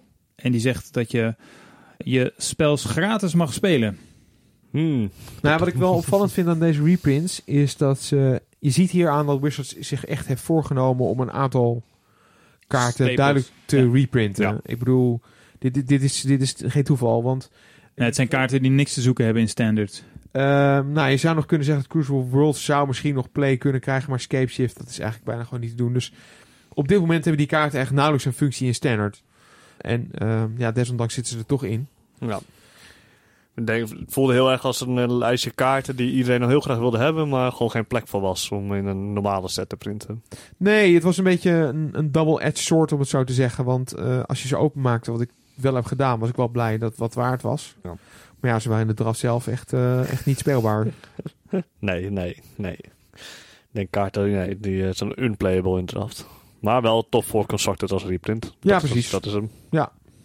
Ja, en wat nog wel aardig was, ze hadden in eh, M19 een cycle van eh, Elder Dragons. En dat waren allemaal draken die we wel eens eerder hebben gezien, volgens mij in Legends, als ik me niet vergis. Arcades, Chromium, Palladium Moors, nou, nog, nog, eh, zo had je er nog een paar. En dat waren allemaal eh, draken met eh, een castingkost met drie verschillende kleuren erin. En ja, dat waren vrij eh, splashy draken die eh, ja, ook nog wel interessant zijn voor eh, een commander deck hier of daar. ik denk dat Chromium ook nog wel kans gaat hebben in Constructed, in Standard. Zeker. Ja. Als, eh, ja. Chromium the Mutable. Ja, ik denk als er, als er wat nieuwe landjes uitkomen, Hell Fountain in een nieuwe set, dan denk ik dat Chromium eh, misschien nog Hm. wel weer een kans gaat krijgen. Ja. Nou, dan lezen we die nog even voor. Het is een, eh, een, een eh, Elder Dragon met Flash. En hij kan niet gecounterd worden en hij heeft Flying. Dat is een 7-7 voor eh 7 mana. Met eh, onder andere de Esper kleuren. Dus wit, blauw en zwart. En de belangrijkste ability die hij heeft is... eh, als je een kaart discard, dan wordt Chromium the Mutable een human met Power and Toughness 1. En hij verliest al zijn abilities en hij krijgt Hexproof. En hij kan niet geblokt worden die beurt. Dus eigenlijk een eh, zeer moeilijk weg te krijgen creature. Dat niet geblokt worden heb ik echt nooit begrepen. Dan val je aan, blok. eh, wil hem nu doodmaken. Oké, discard een kaart. Hij, kan nog steeds, hij is nu al geblokt. Ja. Dat is meer een vraag tussendoor. Die bedoelt hij dan gewoon alsnog doodgaat. Ja. Ja, anders is het misschien een beetje te moeilijk om er vanaf te komen. Ja. Is dan nog net de afweging die je moet doen of je van tevoren nog een kaart wil discarden. Ja, maar ja, dat fair. is dan niet zo handig natuurlijk voor de... Nee, want dan val je aan met een 1 eentje. Nee, maar niet uit. Nou, het levert in ieder geval interessante gameplay op. Want Dat eh, het scenario wat jij doet, zou voorstellen, ik weet niet, dat zeg je niet, maar als je dat niet zou hebben, dan zou het natuurlijk heel makkelijk worden. Want dan ga je gewoon aanvallen en dan zie je wel. Mhm, Als er iets gebeurt, dan gooi je gewoon een kaart weg. Precies. En M19 had ook weer een buy a box promo. Dus net als Dominaria, waar dus Fire Song en Sunspeaker, of wat was het, Ja, eh, die, bij ja. zat. Die nul play heeft gezien. Ja. Eh, Maar- Dat was dit keer anders met eh, de kaart Nexus of Fate. Ja, Next of Fate. Ehm, even kijken, nou, het is een instant voor 7 mana, waarvan 2 blauw. Take an extra turn. En je moet hem daarna terug shuffelen in je library. Maar ja, het is, ook een in- het is ook een instant. En het is een best wel uniek effect op die manier. En Maar wel was- duur. Dat was wel, ja, het is duur. Maar het feit dat dit effect op deze manier nog nooit was geprint, maakte deze kaart wel heel erg controversieel. Zeker als een biobox, unieke biobox promo. Hm, want zag hij dan ook play? Ja, deze zag daadwerkelijk play. En dat heeft ertoe geleid dat aan het begin van M19, toen kwam er een nieuw deck uit. Dat toen heette Band Nexus volgens mij. En dat dan samen met de Fairy eigenlijk gewoon continu eh, beurten aannam. Dankzij deze kaart. Eh, waardoor in Europa viel het gelukkig mee. Daar was de kaart, bleef hij hangen rond de 20 euro. Nee, volgens mij is hij goedkoper hoor. Ja, Ja, oké. ja nee, eh, dat is ook een beetje... Maar goed, er was een heleboel om te doen, maar de, men was bang dat de kaart inderdaad te duur was. En in Amerika was hij ook vrij duur. Ja, in, in de VS heeft hij, heeft hij, dat heb ik dan wel gezien, op een gegeven moment rond de 50 dollar gehangen. Wauw, dat is wel heel erg Ja, hoog. en dat is, voor, dat is dus waar we het ook met de Sunspeaker, eh die andere de Buybox promo Mhm. over hadden, is dan is een kaart dus artificieel duur. Ja, ja. Omdat iemand heeft gedacht, oh, het is leuk om een unieke promo te hebben. Ik, ik ik vind het toch lastig om te beoordelen. Ik wist niet dat die kaart zo duur was in Amerika. Dan moet er wel bij gezegd worden dat kaarten in Amerika sowieso over het algemeen een stuk duurder Dat is zijn. waar. Eh inkomensniveau ligt in Amerika ook vaak wat, wat hoger, dus dat is ook een reden daarvoor. In Europa was die kaart volgens mij niet zo heel duur. Ik heb mezelf toen nog een keertje gekocht. Eentje dacht ik, nou, toch misschien wel leuk om te hebben. Voor 8,50 of zoiets dergelijks. En wat ze bij Wizards ook even gezegd hebben, is dat eigenlijk deze kaart eh, vaker is geprint dan, die, eh, dan het geval geweest zou zijn als hij gewoon in een set had gezeten. En eh, dat vind ik ook niet zo heel gek, want eh, Jeroen die kijkt nu heel vreemd op, maar het is echt zo. Eh, kijk, er zijn wel meer kaarten natuurlijk die heel erg, heel erg duur zijn. Ja. Eh, ja, oké, 50 dollar is wel heel fors. Maar ehm, ja, het is geen unicum in, eh, in de Verenigde Staten. Maar hoe kan die vaker geprint zijn dan een kaart die normaal in de set zit? Nou ja, hij zit gewoon bij elke doos. En normaal zit een Mythic niet in elke doos. Ah, oké, als je hem vergelijkt met een Mythic. Ja, oké. Ja, precies, want het is ja. wel een Mythic. Dus het is niet een... Ja. Ik ga niet zeggen dat het geen zeldzame kaart is. Maar er waren er best wel veel beschikbaar van. Ja, Plus dat je ook nog moet nagaan dat er heel veel mensen zijn die zo'n doos hebben gekocht. Die misschien niet heel veel interesse hebben in die kaart. Mhm. En hem dan weer, eh, dan weer van de hand doen. ja. Ehm, ja, normaal sta ik er niet zo achter, achter dat soort plannetjes om, om box te verkopen van, van Wizards. Maar eh, ja, het is een beetje een, eh, een eh, afwijkende mening van mij. Maar ik vond het op zich wel slim om winkels op deze, moment, op deze manier een beetje een soort van voordeeltje te gunnen. En te stimuleren dat mensen daar een box zouden kopen. En ik vond het effect ervan vond ik niet zo dramatisch dat ze dat vooral niet moesten doen. Maar goed, als we kijken naar de nieuwe buy box promo voor de nieuwste set die eraan komt, dan zien we dat Wizards eh, zich eh, de kritiek toch heeft aangetrokken. En dat ze nu weer echt flink gas hebben teruggenomen. ik moet je zeggen dat ze, ik denk, vermoed eigenlijk dat ze op voorhand ook niet hadden verwacht dat Nexus of Faith eh, zo'n belangrijke kaart zou worden. Ja, dat is misschien ook wel waar. Inmiddels is dat het ook niet echt meer. Nexus Nee. of Fate. Nexus of Faith, wat zei ik? Fate, sorry. Fate. Ja. Er zit trouwens ook nog iets anders aan wat wel echt controversieel is. En dat is deze, dat deze kaart alleen maar beschikbaar is als foil. Oh ja. En dat leverde op toernooien het volgende op: dat mensen daar min of meer verplicht met een eh, proxy moesten spelen. En dan keek ik dus naar zo'n eh, naar zo'n stream en dan denk ik: wat is dit nou? Dan zag je zo'n lelijk eh, basic landje waar dan met stift iets opgeschreven was. Ja, en dat had dan gewoon Wizards, de toernooileiding had dan gewoon zelf eigenlijk die kaarten gemaakt, die proxies. Ja. Ja, en dat was echt geen goede reclame. Dus eh, ja dat was Want ze waren te onleesbaar in het licht van de camera's en zo. Of, die was in een, deck, in een deck zonder andere proxies te herkenbaar. Ja. Omdat hij gewoon eh, buigt of zoiets. Ja, precies. Ja, ja, ja, oké. Precies, ja, ja. ja, ja, Ja. dat was het, ja. Ja. Ja. En dat is natuurlijk ook... Er was toen al een probleem met een of andere commander die werd geprint of iets in die richting. Dat- Die werd ook wel eens in Legacy gespeeld, maar die was alleen maar in foil. En toen zijn mensen dus gedisqualificeerd door het spelen van gemarkeerde kaarten. Mhm. Ja. Maar ja, er is geen andere uitvoering, dus wat, wil je- wat moet je ervoor doen? Ja. En ja, dit is eigenlijk een beetje een pleisteroplossing, maar het werkt wel. Ja, ik moet je zeggen, ik heb zelf dat ook nog eens gecontrole- gecontroleerd thuis. Ik had er zelf een van die ik echt wel behoorlijk recht vond. En toen dacht ik van ja, nou, in alle eerlijkheid, je kon het dan wel zien. Als je er Ja. heel erg op ging letten, Ja. kon je het zien. Ja, nou ja, mijn huisgenoot eh, speelt ook eh, Band Nexus en heeft inderdaad vier van die mooie mountains. Ja, Met de handtekening van Dustin. Oké, maar komt er nu nog een bij? Er komen nog wel nieuwe buybox promos. Maar Ra- eh, Ravnica had er niet eentje, toch? Of wel?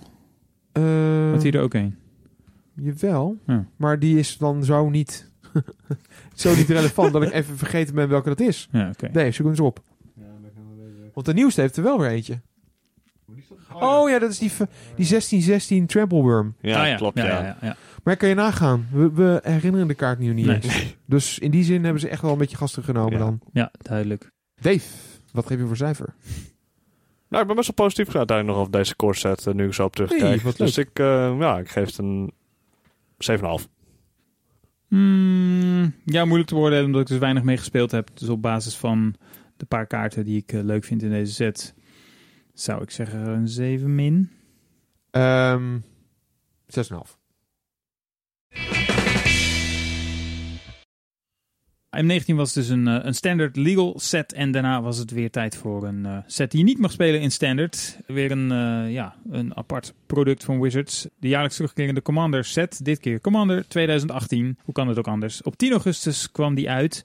En ja, die Commander producten van Wizards zijn eigenlijk steeds ja, gewoon kant-en-klare Commander decks. Die hoef je alleen maar uit te pakken en dan kun je ermee aan de slag. Het zijn eh, steeds vier losse decks. Vroeger waren het er vijf. De laatste twee jaar of zo zijn het er steeds eh, vier die je kan kopen. En elk jaar zijn ze opgebouwd ja, rond een bepaald thema. Dus eh, de ene keer is het een tribal thema en de andere keer zijn het vier kleuren commanders. En dit keer was het thema Planeswalkers als commander.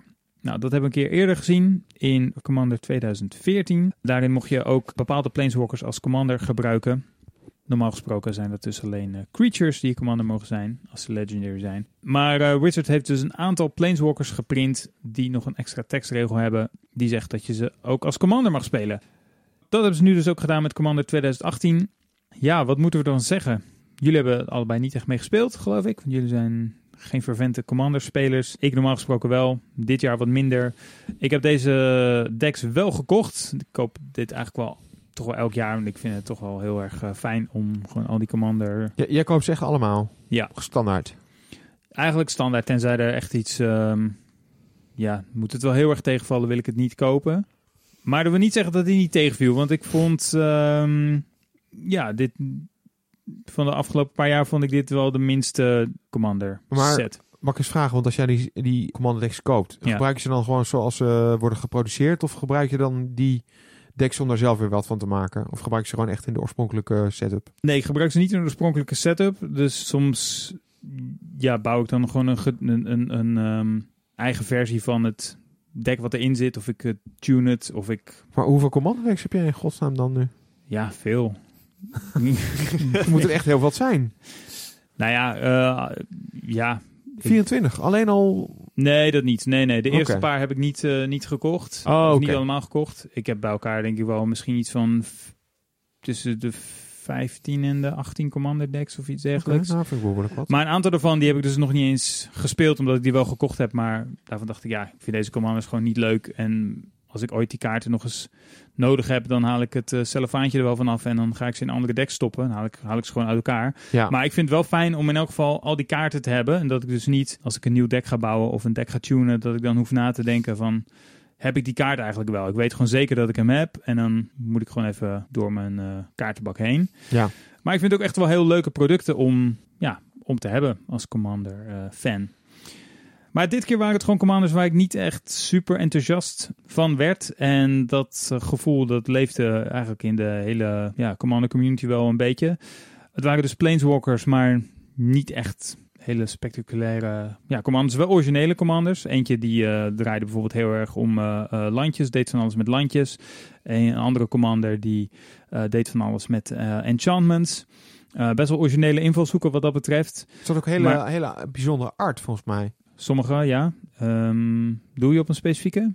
Nou, ik zat eraan meer te denken eigenlijk. Althans, ik had er nu twee voor de geest. Eentje die sowieso opvallend was, maar er waren ook andere die ik opvallend vond. Maar was dat er ook een, een, eh, een klein donker meisje, zeg maar, wat dan een hele sterke planeswalker... eh, Aminato. Zou zijn? Ja, Ik vond dat een hele atypische magic art eigenlijk. ja klopt. Aminatu, de Fate Shifted of zo. Ja. De Fate, Aminatu, de Fate Shifter. Ja, als je het plaatje aan mij had laten zien, dan had ik waarschijnlijk niet gedacht dat het eh, magic art was. Nee, die is best freaky. Ja, eh, art van Seb McKinnon trouwens. Dat is wel een hele originele Planeswalker. Voor drie mana. één wit, één blauw en één eh, zwart. Dus Esper kleuren. Drie loyalty. De plus 1 ability is trek een kaart en leg dan een kaart uit je hand bovenop je library. Min 1 is exile een ander target permanent van jezelf. En eh, dan mag je die ook meteen weer terugleggen. Het is eigenlijk een blink effect. En de min 6 is heel bizar. Kies links of rechts en elke speler die krijgt controle van alle non-land permanents, behalve Aminatu de Fate Shifter, die onder de controle zijn van de speler in de gekozen richting. Dus wat gebeurt er dan? Ja, ik heb dit zelf ook nog nooit eh, los zien gaan. Maar stel, ik kies bijvoorbeeld eh, links. En eh, Dave die zit links van mij. Dan krijg ik dus alle permanents van Dave.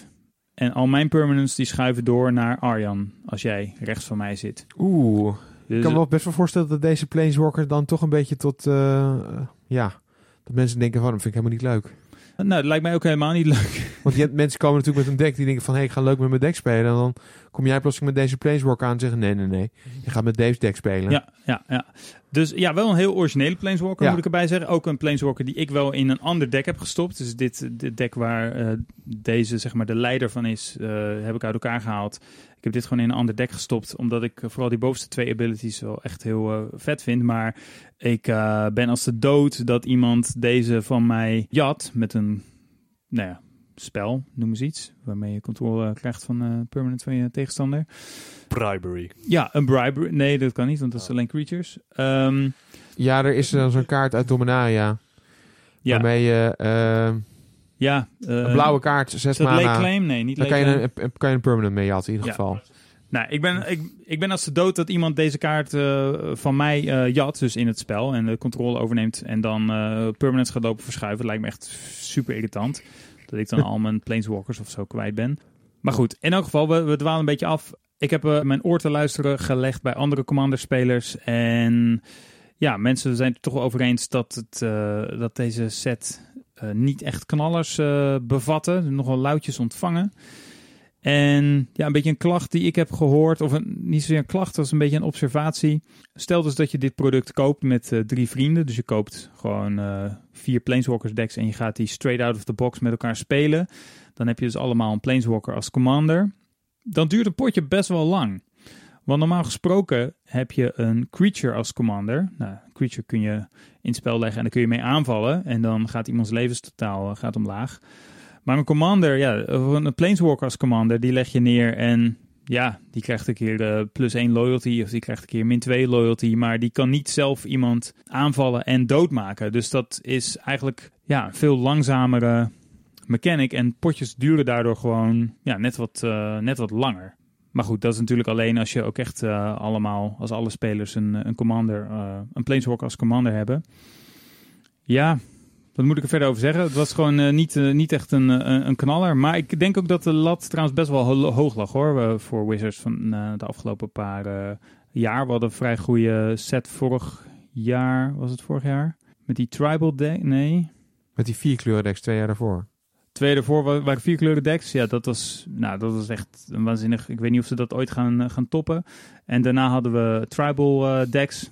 Maar die waren wel wat minder goed ontvangen volgens mij. Iets minder goed ontvangen, maar nog steeds nou, toch best wel tof. En dit zit daar denk ik toch weer net een beetje onder, ben ik bang. Nou ja, wat ik er nog over kan zeggen is dat ik... ehm, ik speel ze inderdaad zelf bijna geen commander. Soms dan leen ik eens een dekje van iemand. Maar eh, ik speel zelf geen commander. Maar meestal toch voor mijn cube zoek ik wel bij commander sets of daar leuke ja, exotische kaarten tussen zitten. Hm.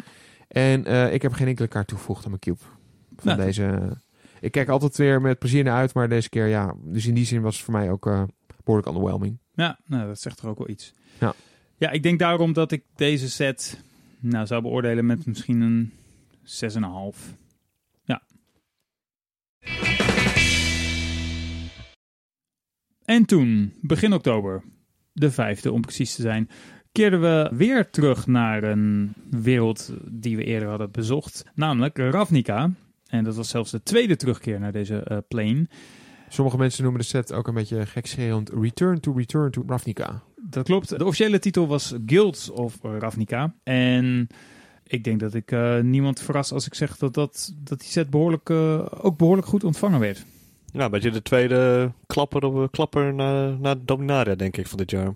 Qua positieve, goede sets. Ja. Ja, Ja. eh, ik denk dat de basis, net als met Dominaria, al- alweer goed was. Een bekende wereld. En iedereen vindt heel veel... Ik heb eigenlijk bijna ik ken niemand die Ravnica een slechte plane vindt. Ik denk dat het Nee. wel een stevige, goede basis is. Nou ja, kijk, het feit alleen al dat er zo'n titel bedacht is, hè, althans een beetje gekscherende titel, geeft wel aan dat er wel wat twijfels waren over, poeh, is het niet wat snel om nu alweer terug te gaan naar Ravnica? Maar eigenlijk, eh, als je de set ziet, dan ja, Ravnica is gewoon een van de best ontwikkelde planes van, van Wizards. Ja. Ja. En misschien kunnen ze eigenlijk niet vaak genoeg naar eh, Ravnica gaan. Ja, we hebben hier ook een aflevering aan gewijd. En om nog even kort te recappen. eh, Ravnica is een soort stadsplane. Dus het bestaat eigenlijk uit een, gro een, een grote stad. Waarin guilds centraal staan. Gildes. En dat zijn steeds... Ja, hoe zeg je dat? De tien kleurencombinaties. Ja, de tien kleurencombinaties. Die twee dus, kleuren combinaties. Precies, de tien twee kleuren combinaties die je Ja. eh, hebt. En in Guilds of Ravnica moeten we even erbij zeggen. Guilds of Ravnica is deel van een blok dat uit drie sets bestaat. Guilds of Ravnica is de eerste. De tweede, gaan we straks ook nog heel kort over hebben, is Ravnica Allegiance. Die komt begin 2019 uit. En dan daarna komt er nog een derde set. Dat is ook iets met Ravnica, daar weten we nog heel weinig van. In Guilds of Ravnica staan vijf van de tien guilds centraal. En dan in Ravnica Allegiance de volgende vijf. En in Guilds of Ravnica waren dat, even uit mijn hoofd, eh, Golgari, de zwart-groen. Is het? Dimir, Boros Ja. en Celestia. Mis er een. Nee, hij had is het al genoemd. Oh. Ja. Ja. Nee. Oh, oké. Zijn neus en lippen door. Noemde Jeroen is het. Goed, daar waren we dan. Weer terug op Ravnica. Ja, wat, wat vonden we ervan om daar weer eh, terug te zijn? Nou, zoals net al zei, heel erg goed. Ik was wel... eh, Deze, deze set is eigenlijk in alle opzichten, wat mij betreft, eh, een, een home run. Ja. Om even te beginnen met, eh, met eh, Limited, dus met draften. Nou, de set bestaat nu inmiddels zo'n kleine... Ja, is nu, bestaat nu drie, drie maanden. En ik kan zeggen dat ik op zich nog steeds met plezier de set draft. Dat is toch wel redelijk uniek. Moet ik zeggen dat ik ook wel weer heel erg uitkijk naar de nieuwe set. Maar desondanks vind ik die in dat opzicht toch wel bijzonder geslaagd. Ook belangrijk, maar dat ligt niet alleen maar aan het feit dat deze set uitgekomen is, maar ook aan het feit dat we weer een rotatie hebben gehad. Heeft eh Standard een hele nieuw, eh, nieuw gezicht gekregen. Ja. En eh, staat weer gewoon goed op de kaart momenteel. Eh Standard is eh, voor zijn doen echt bijzonder, eh, bijzonder divers. Mensen zijn heel erg enthousiast over. Ja, en dat heeft voor een heel groot gedeelte te maken ook weer met, met Ravnica. Ja. Ja. En eh, niet te vergeten, er zitten ook nog behoorlijk wat kaarten in die ontzettende impact hebben gehad in Modern. ja. Ja. Of dat Oh, positief was is een tweede, maar... er zit een hoop goede kaarten in, in ieder geval, ja. Ik denk eh, de hoofdrolspeler wat dat betreft was eh, toch wel Assassin's Trophy. Vanaf het op moment... voorhand. Op voorhand was dat eh Ja. Oh de ja, hoofdrolspeler. Maar, ga verder, Jeroen. Ga verder. Ehm, ja, ga verder. Nee, ik wilde gewoon zeggen, Assassin's Trophy was... eh, vanaf het moment dat hij gespoord was, was dat echt de kaart waarvan mensen dachten... Wow, hallo, wat een goede kaart. De eyecatcher. Ja. Eh, dat was die instant voor een zwart en een groen. Die zegt eh, destroy target permanent. Gewoon any permanent. Dus het mag ook een, het mag een landje zijn, een planeswalker, artifact, maakt niet uit. Met als drawback dat de tegenstander, want je mag hem alleen op permanents van je tegenstander spelen, dat die dan een eh, landje mag zoeken uit zijn library en in het spel mag leggen, ongetapt. Ja, is wel een beetje een drawback, maar voor zoveel veelzijdigheid, dus dat je echt eh, alles wat je wil kan slopen op instant speed voor slechts twee mana, dat was toch wel heel erg goed. Dat, eh, ja, zulke soort kaarten zie je gewoon niet vaak voorbij komen. En daarom was er eh, best wel wat hype al over die kaart. Op voorhand. Ja. Ja. Ja, vooral inderdaad dat je ook landjes en zo kon raken was echt uh, voor En, mensen en, en eh, wat ook veel mensen dachten, eh, nou, eindelijk een goede kaart voor Junt. Of in ieder geval die Rock decks, de zogenaamde zwart-groene Modern decks. Ja. Die zouden nu eindelijk een vuist kunnen maken naar Tron. Want immers, met Assassin's Trophy kan je landjes kapot maken. Klopt. Dus ook Tron-landjes. En hoe is dat uitgepakt, Dave? Nou ja, Jij als Tron-speler.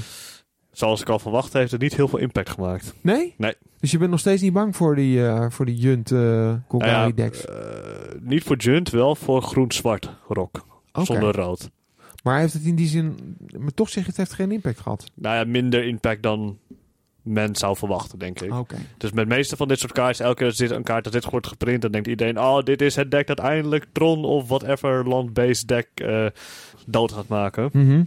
Maar elke keer is het allemaal net niet. Oké. En SS Trophy is, kwam heel dicht in de buurt, maar is net niet.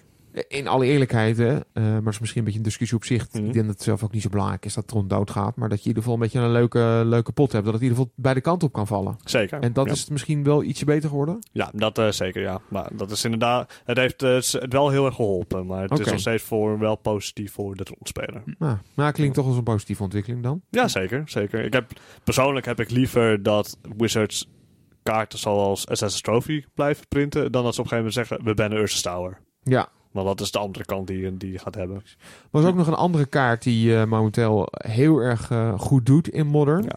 Waarvan En- niemand het had verwacht. Ja, maar het grappige is dat die kaart, eh, die was in het begin was die kaart, nou, we hadden het net al over Assassin's Trophy, die was in het begin zoiets van 22 euro voor Ja, een zoiets. Echt wel duur. Ja. Was een andere Mythic, de zogenaamde Arclight Phoenix. Mm. Drie generieke mana, één rood. Een 3-2 rode vlieger dus, met, eh met haste. Die terug uit de graveyard komt op het moment dat je drie instants of sorcery in een beurt speelt. Ja, aan de beginning of je combat inderdaad. Nou, ik kan je nog vertellen, die kaart was in het begin 1,19 euro. en inmiddels is dat de duurste kaart van de set. Ja. Dus het is bijna tienvoudige. En die kaart is zowel, eh, wordt zowel veel gespeeld in standard. En, maar het meest bizar is eigenlijk nog dat die kaart momenteel ook super goed doet in modern. Ja. Hoe zit dat, Dave? Nou ja, het is, het is ehm, je hebt heel veel gratis eh cantrip spel, zoals ze dat noemen, in Modern. Eh, en daar, als je dan op een gegeven moment gooi je ook, dump je ook heel veel kaarten in je eigen graveyard. En dan kan je deze kaart gewoon gratis spelen. Oké. Daar komt het een beetje op neer. Het is niet heel vreemd om met dit deck eh, op turn 2 of 3 gewoon drie aanvallende Arclight Phoenixes tegenover je te hebben. Ja, want eh, dit deck is, heeft al momenteel heeft het al een SCG Classic gewonnen. Ja. Of een SCG Open, geloof ik zelfs. Ja. Hè? Klopt. Dus dat is, wil dan toch wel wat zeggen. Daar Ik is heb ook- ervan eh, verloren op een FNM, dus eh, Kijk, Wow. zo zie je maar weer. Ja, Ja, het heeft een ook, enorme eh, ja, impact. ook impact gemaakt op, eh, ook op eh, grote schalige toernooien zoals Grand Prix en zo. Simpelweg omdat het een heel solide deck is. Ehm, speelstijl doet heel veel denken aan eh, het Hollow One deck. Alleen dan Mhm. niet het random effect, maar meer gewoon net heel veel... Draw heel veel kaarten, dump de he- alles in mijn graveyard. Oh, ik heb nu drie Arclight Phoenix. Oh, ik heb by the way ook drie cards, spells gecast van jou voor negen. Ja, want het risico met Hollow One was natuurlijk dat je je Hollow One moest discarden. Ja, En dat, En in dit geval wil je je Arclight Phoenix zelfs discarden. precies. Dus eh, misschien nog wel ietsje beter dan Hollow One. En hij vliegt natuurlijk. En hij vliegt. En, eh, ja, en het heeft haste. Dat is Ja. allemaal heel relevant. Ja. En het feit dat eh, als Holloman een keer stuk gemaakt wordt, ben je hem gewoon echt kwijt. En Arlak Phoenix komt voor de volgende beurt doodleuk weer terug. Nou, verder gereprint in deze set eh, een aantal eh, dubbellandjes, de zogeheten Shocklands. Dus eh, dingen als Steam Vents, Watery Grave, Temple Garden. Die zaten hier ook in. Dus ook weer altijd fijn voor eh, modern spelers. En, Mm. en u- hoe kijken jullie ernaar? Vonden jullie het echt... ik zie eh, Dave, die maakt een vuist. Jij was blij met deze reprint? Nee, ik was blij met de Assassin's Trophy prijsdaling. Oh, Ja. oké. je zit eventjes verder te kijken. Ja. Ja, goed. Ik, ik, ik moet je zeggen, ik weet niet hoe Jeroen er tegenaan kijkt, maar ik heb inmiddels... Ja, als je die landjes nodig hebt, dan snap ik heel erg. Maar was de vorige keer was het echt nog zo van... Hey, eh, yes, een reprint, eh, belangrijk. Had ik nu een beetje meh.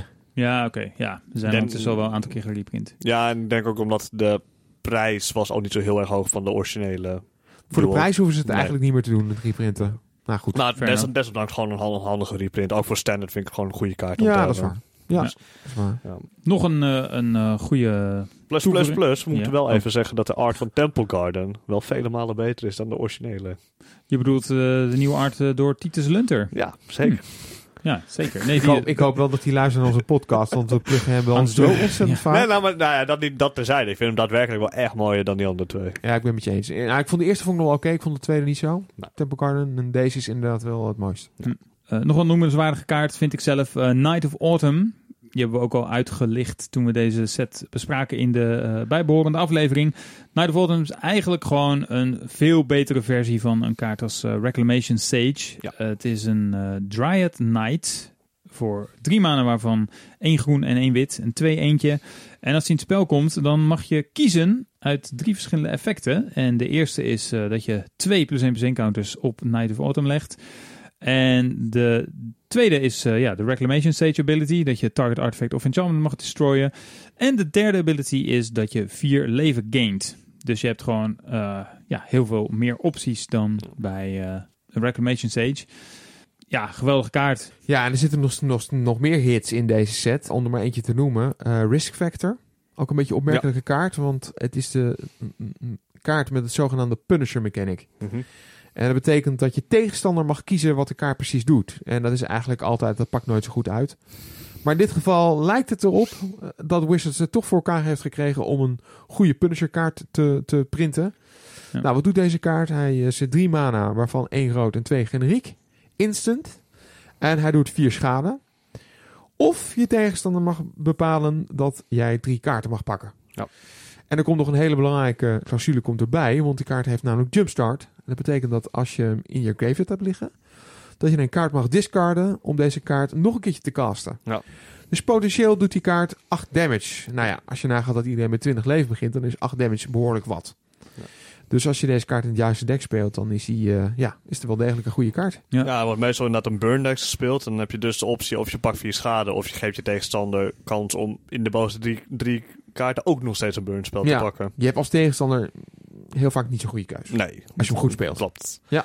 Ja, klopt. Dit is inderdaad... eh, ja, ik vind het inderdaad ook een goede punisher kaart. Ja. Ja. Klassiek, ja. Ja, een soort ehm, ja, nieuwe versie van de kaart Browbeat. Ja. Die voor het eerst werd geprint in Judgment. Als ik het goed zie. Is wel weer een beetje Way, way back. Way, Voor- way back, ja. voor mijn tijd. Of na mijn tijd. Maar die was in vele, vele opzichten is die slechter. De- het is een sorcery. Heeft wel dezelfde mana kost. En die doet vijf schade. Maar ja, je kan hem niet jumpstarten. Ik denk dat de risk factor wel beter is, ja. Ja, ook verder instant is. Ja, Ja. ja. Ik denk een andere kaart die we misschien... on- ik weet niet of we deze kaart veel besproken hebben, maar Niv Mizzet, Peroon... Was Die hebben we niet veel besproken. Maar volgens mij is die de laatste ehm, Inmiddels eh heeft maand hij... of zo. Woep, Stijgende lijn. Yup, omdat het gewoon echt een insane goede kaart is. Beest. Het is een Ja, beest. het is een beest. Wat doet hij? Eh, nou, hij is zes manen, waarvan drie blauw, drie rood. Dus Moeilijk te heel, casten. heel moeilijk te casten inderdaad. Maar ja, daarvoor krijg je wel iets super tofs terug. Eh, het is een... Hij kan niet gecounterd worden, hij vliegt. Het is een 5-5. En wanneer je een kaart pakt, doet hij één damage op elke target. En wanneer Ja, een target in- naar keuze. Target naar keuze, ja. Leuk. Target naar keuze, ja. En wanneer een speler een instant or sorcery spel speelt, mag je ook nog eens een kaart pakken. En die twee werken dus samen met elkaar. Gewoon wanneer een player kan zijn instant soort. Ja, dus je tegenstander die eh, heeft Ja. ook nog eens uh, nadeel van. Dus het probleem, het ding is dat deze, omdat hij dus niet gecounterd kan worden, eigenlijk altijd een impact ook heeft. Want als je hem gaat, als je hem dus meteen spotroom bijvoorbeeld, pak je nog ergens schade. Nou, er is wel één heel goed, goed antwoord op na twee eigenlijk. Vivian Reed helpt hij goed. Mm, Want dan mag, je, mag de Niv Missen speler geen kaart trekken. En Ravenous Chupacabra werkt ook goed. daar zijn maar antwoorden op. een Contempt. Je moet je voorstellen dat als je tegenstander één mana open heeft, één blauwe mana open heeft en je hebt Niv Missen in play liggen. En je cast een Frascus Contempt, dan mag, je, mag de Niv Missen speler dus een kaart pakken. Mhm. Nou, dan speelt hij vervolgens misschien wel een, een dive down. Die Niv Mizzet hexproof geeft. Nou, dan heb je dus eigenlijk al... eh, dan heb je dus twee kaarten mogen pakken... terwijl je tegenstander eh, een kaart kwijtgeraakt. Ja. Ja, dat is gewoon... eh, En nog twee schade erbovenop. Dat is gewoon neckbreaking. Zeker. Ja. ja. Value. Nou, ten slot... Ik weet niet... Jeroen, heb jij nog een kaart waar je over wil praten? Eh, nee hoor, nee, ik vind het eh, mooi. Nog een andere kaart eh, die toch ook wel opmerkelijk is... is ook weer een rode kaart. Dat is Experimental Frenzy. En dat is Oh, ja. enchantment. Drie generieke mana, één rood. En die zegt eigenlijk gewoon dat je de bovenste kaart van je deck mag spelen. Je mag vervolgens niet meer de kaarten spelen die in je hand zitten. Nee. Eh, er zit ook nog een grappige clausule bij dat als je eh, de casting kost nog een keer betaalt, min of meer, dat je dan Experimental Frenzy mag eh eh destroyen. Ja. Dus dan mag je wel weer de kaart uit je hand spelen. Maar tot die tijd mag je gewoon eigenlijk alle kaarten van de bovenkant van je deck spelen. Dus als je genoeg rode mana hebt, of genoeg mana hebt, moet- kan ik beter zeggen, kan je gewoon eindeloos veel kaarten van de top Ja. van je deck blijven spelen. Het is gewoon een- inderdaad een future sight eh, effect, alleen iets restrictiever, maar dan in rood. En veel goedkoper, hè? want eh Future Sight is natuurlijk drie blauwe mana en twee Ja. generiek, dus dat is lastig Klopt. te casten. Deze Ja. is vrij makkelijk te casten en je moet je voorstellen dat veel rode decks ook nog goedkope kaarten hebben. Mm. Waardoor je plotseling zo in één beurt zo bam vier kaarten achter elkaar kan Ja. spelen, tenzij je minder landjes achter elkaar pakt. Maar deze kaart heeft best wel wat impact gehad in, eh, in standard in ieder geval. En Ja. misschien gaat hij dat ook nog wel heel voor de toekomst. Maar het geeft in ieder geval een nieuwe dimensie aan rood, die meestal niet zo makkelijk beschikking krijgt over eh, card draw. Ja, vrij unieke kaart ook weer. Ja, ik Ja. hou van deze kaart. ik, eh, ik ben eigenlijk weer begonnen met standard sinds eh, de rotatie. En al mijn decks hebben tot nu toe Experimental Frenzy vier keer gehad. Oké, In mijn deck. nou. Deze kaart is fantastisch leuk. Zelfs je blauw-groene decks heb ik begrepen. Toch? Ba- op die na, ja. Alle, alle kaarten met rood, en dat hebben Experimental Frenzy gehad. Nice. Tof. nice. Nou, dan nog even een cijfer. Dave, wat zou jij deze set geven voor Ah, cijfer? ik eh, ben heel, heel, te- heel erg tevreden over Guilds of Ravnica 8,5. Ik zat net even na te denken, want ik wist natuurlijk al dat deze vraag zou komen. Eh, en ik vind het lastig, want ik heb Dominai heb ik een 9 min gegeven. En ik denk dat deze qua impact in Constructed eh, beter is. Ik moet wel zeggen, ik vond het draft vind ik ook leuk. Het enige nadeel met draften vind ik wel dat als je met guilds draft, met vijf guilds, Ik heb nog een paar keer geprobeerd om een niet-kill te draften. Oftewel een groen-rood deck. Hm. Ja, dat is eigenlijk bijna niet te doen. Dus er, zit wel, er zitten wel wat restricties in het draften. Dat vind ik toch een klein beetje minpunt. Ja. Heel klein minpuntje. Ehm,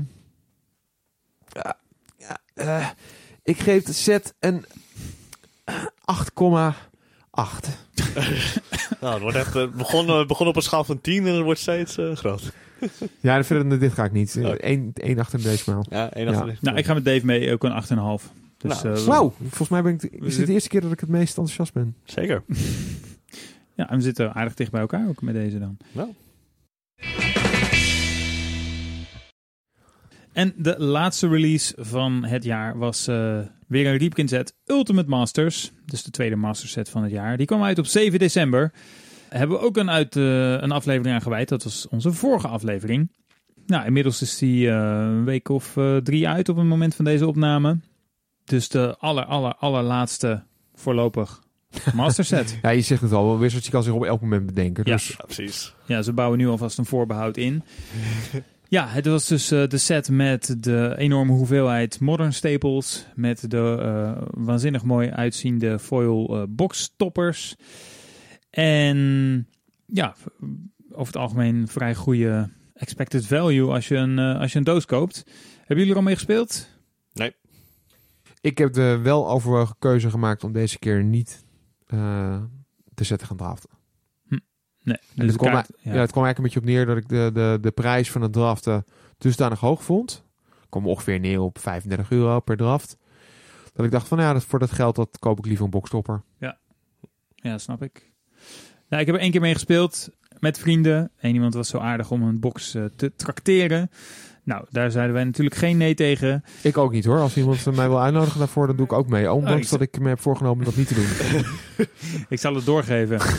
Maar dat was met mijn, ja, mijn, mijn, zeg maar casual playgroup. Dus wat wij dan hebben gedaan is we hebben eigenlijk gewoon een multiplayer game mee gespeeld. Ja, daar is de set natuurlijk niet voor ontworpen. Hij is ontworpen om één tegen één te draften. En wij hebben er een vijf player pot eh, van gemaakt. Ik vond het wel heel leuk. Ja, we hebben er eigenlijk maar één eh, lange eh, eh, pot mee gespeeld. Maar dat was wel interessant. En ik vond, ja, ik vond de gameplay leuk. Ik vond de draften zelf ook tof. Het is gewoon echt heel vet om zulke dure, goede, sterke modern kaarten te, te openen. Je moet wel eh, ja, toch wel echt een beetje weten wat je doet. Wat bepaalde archetypes zijn of wat, wat combo's zijn die in de set eh, zitten om er, eh, om er iets leuks van te kunnen bouwen. Maar ja, voor die beetje aparte, niet heel erg representatieve ervaring die ik ermee heb gehad, vond ik het leuk. Hm. Ik had een heroic deck gebouwd. Dat had ik nog nooit gedaan. En dat was wel was heel tof. Dus uiteindelijk met je gelimiteerde limited ervaring met dus deze set, wel gewoon prima. Ja, oh, ja. En, en is één, weet je wel. Het is echt maar, eh, maar één, één avondje ervaring mee. Maar eh, ik vond het wel heel tof. We hadden alleen, ja, je hoopt natuurlijk op, die, op al die dure kaarten. En ik denk niet dat de persoon die de box gekocht heeft, dat hij echt precies zijn geld eruit heeft gehaald. Ja, Nee, als je krijg cadeau gegeven, snap moeilijk ik dat wel. Dat nee, dat heeft ja, we hebben een aantal kaar, dure kaarten die hebben we uiteindelijk wel op uh, Magic Card Market gezet. Maar ja, of de value nou opwoog tegen zijn aanschafprijs, vind ik moeilijk te zeggen. Nou, wat ik wel, één dingetje wat ik nog wil zeggen is dat dit had de, de 25 jaar Magic moeten zijn. Set. Maar hadden we tijdens de aflevering net Qua, al qua, qua value en de kaarten die erin zaten, vond ik. Qua value in de kaarten wel. Ja. Ehm, maar qua inhoud, ja, het was, ik vond het dus vooral echt een, een soort eh, modern ehm, reprint. Het was nog net geen Modern Masters. Ik bedoel, Ja, er zaten wel Ja, zoveel andere kaarten in dat het die naam niet zou rechtvaardigen. Maar ja, de, de vetste reprints waren toch voor Modern, vond ik, in Ja. deze set. Ja. Mm, ja, toch lastig te beoordelen. Mm. Ik vond het wel een heel tof experiment met die boxstoppers. En dat maakt het nog steeds wel interessant. En nou ja, ook als jij zegt, Arjen, dat je het niet mee draft, maar wel eh, toch eh, geld over hebt om misschien een paar boxstoppers te kopen. En Dave jij ook en ik misschien ook wel. Ja, dat betekent toch dat het op, op dat vlak wel een succesvol product eh, is, denk ik. Eh, en een mooi product ook. Ik zou denk ik wel een 7,5 geven of zo. Ik geef het 6 lo- loyalty uit 10 op basis van de 4 boxstopper Carn Liberated. Die jij hebt gekocht. Uiteraard. Ja, ik heb zelf ehm, een Eternal Witness gekocht. En eh, ik overweeg nog om een Agent Doom te kopen. Voor mijn cube ook. Ik vind die, eh vind die boxstopper zelf erg mooi. Ja. Ook geen modern reprint trouwens. Maar wel een mooie reprint. Ja, tot zover alles wat we in aflevering 21 konden proppen. Onze terugblik op 2018 gaat verder in episode nummer 22 van Studio Magic. Dus tot dan.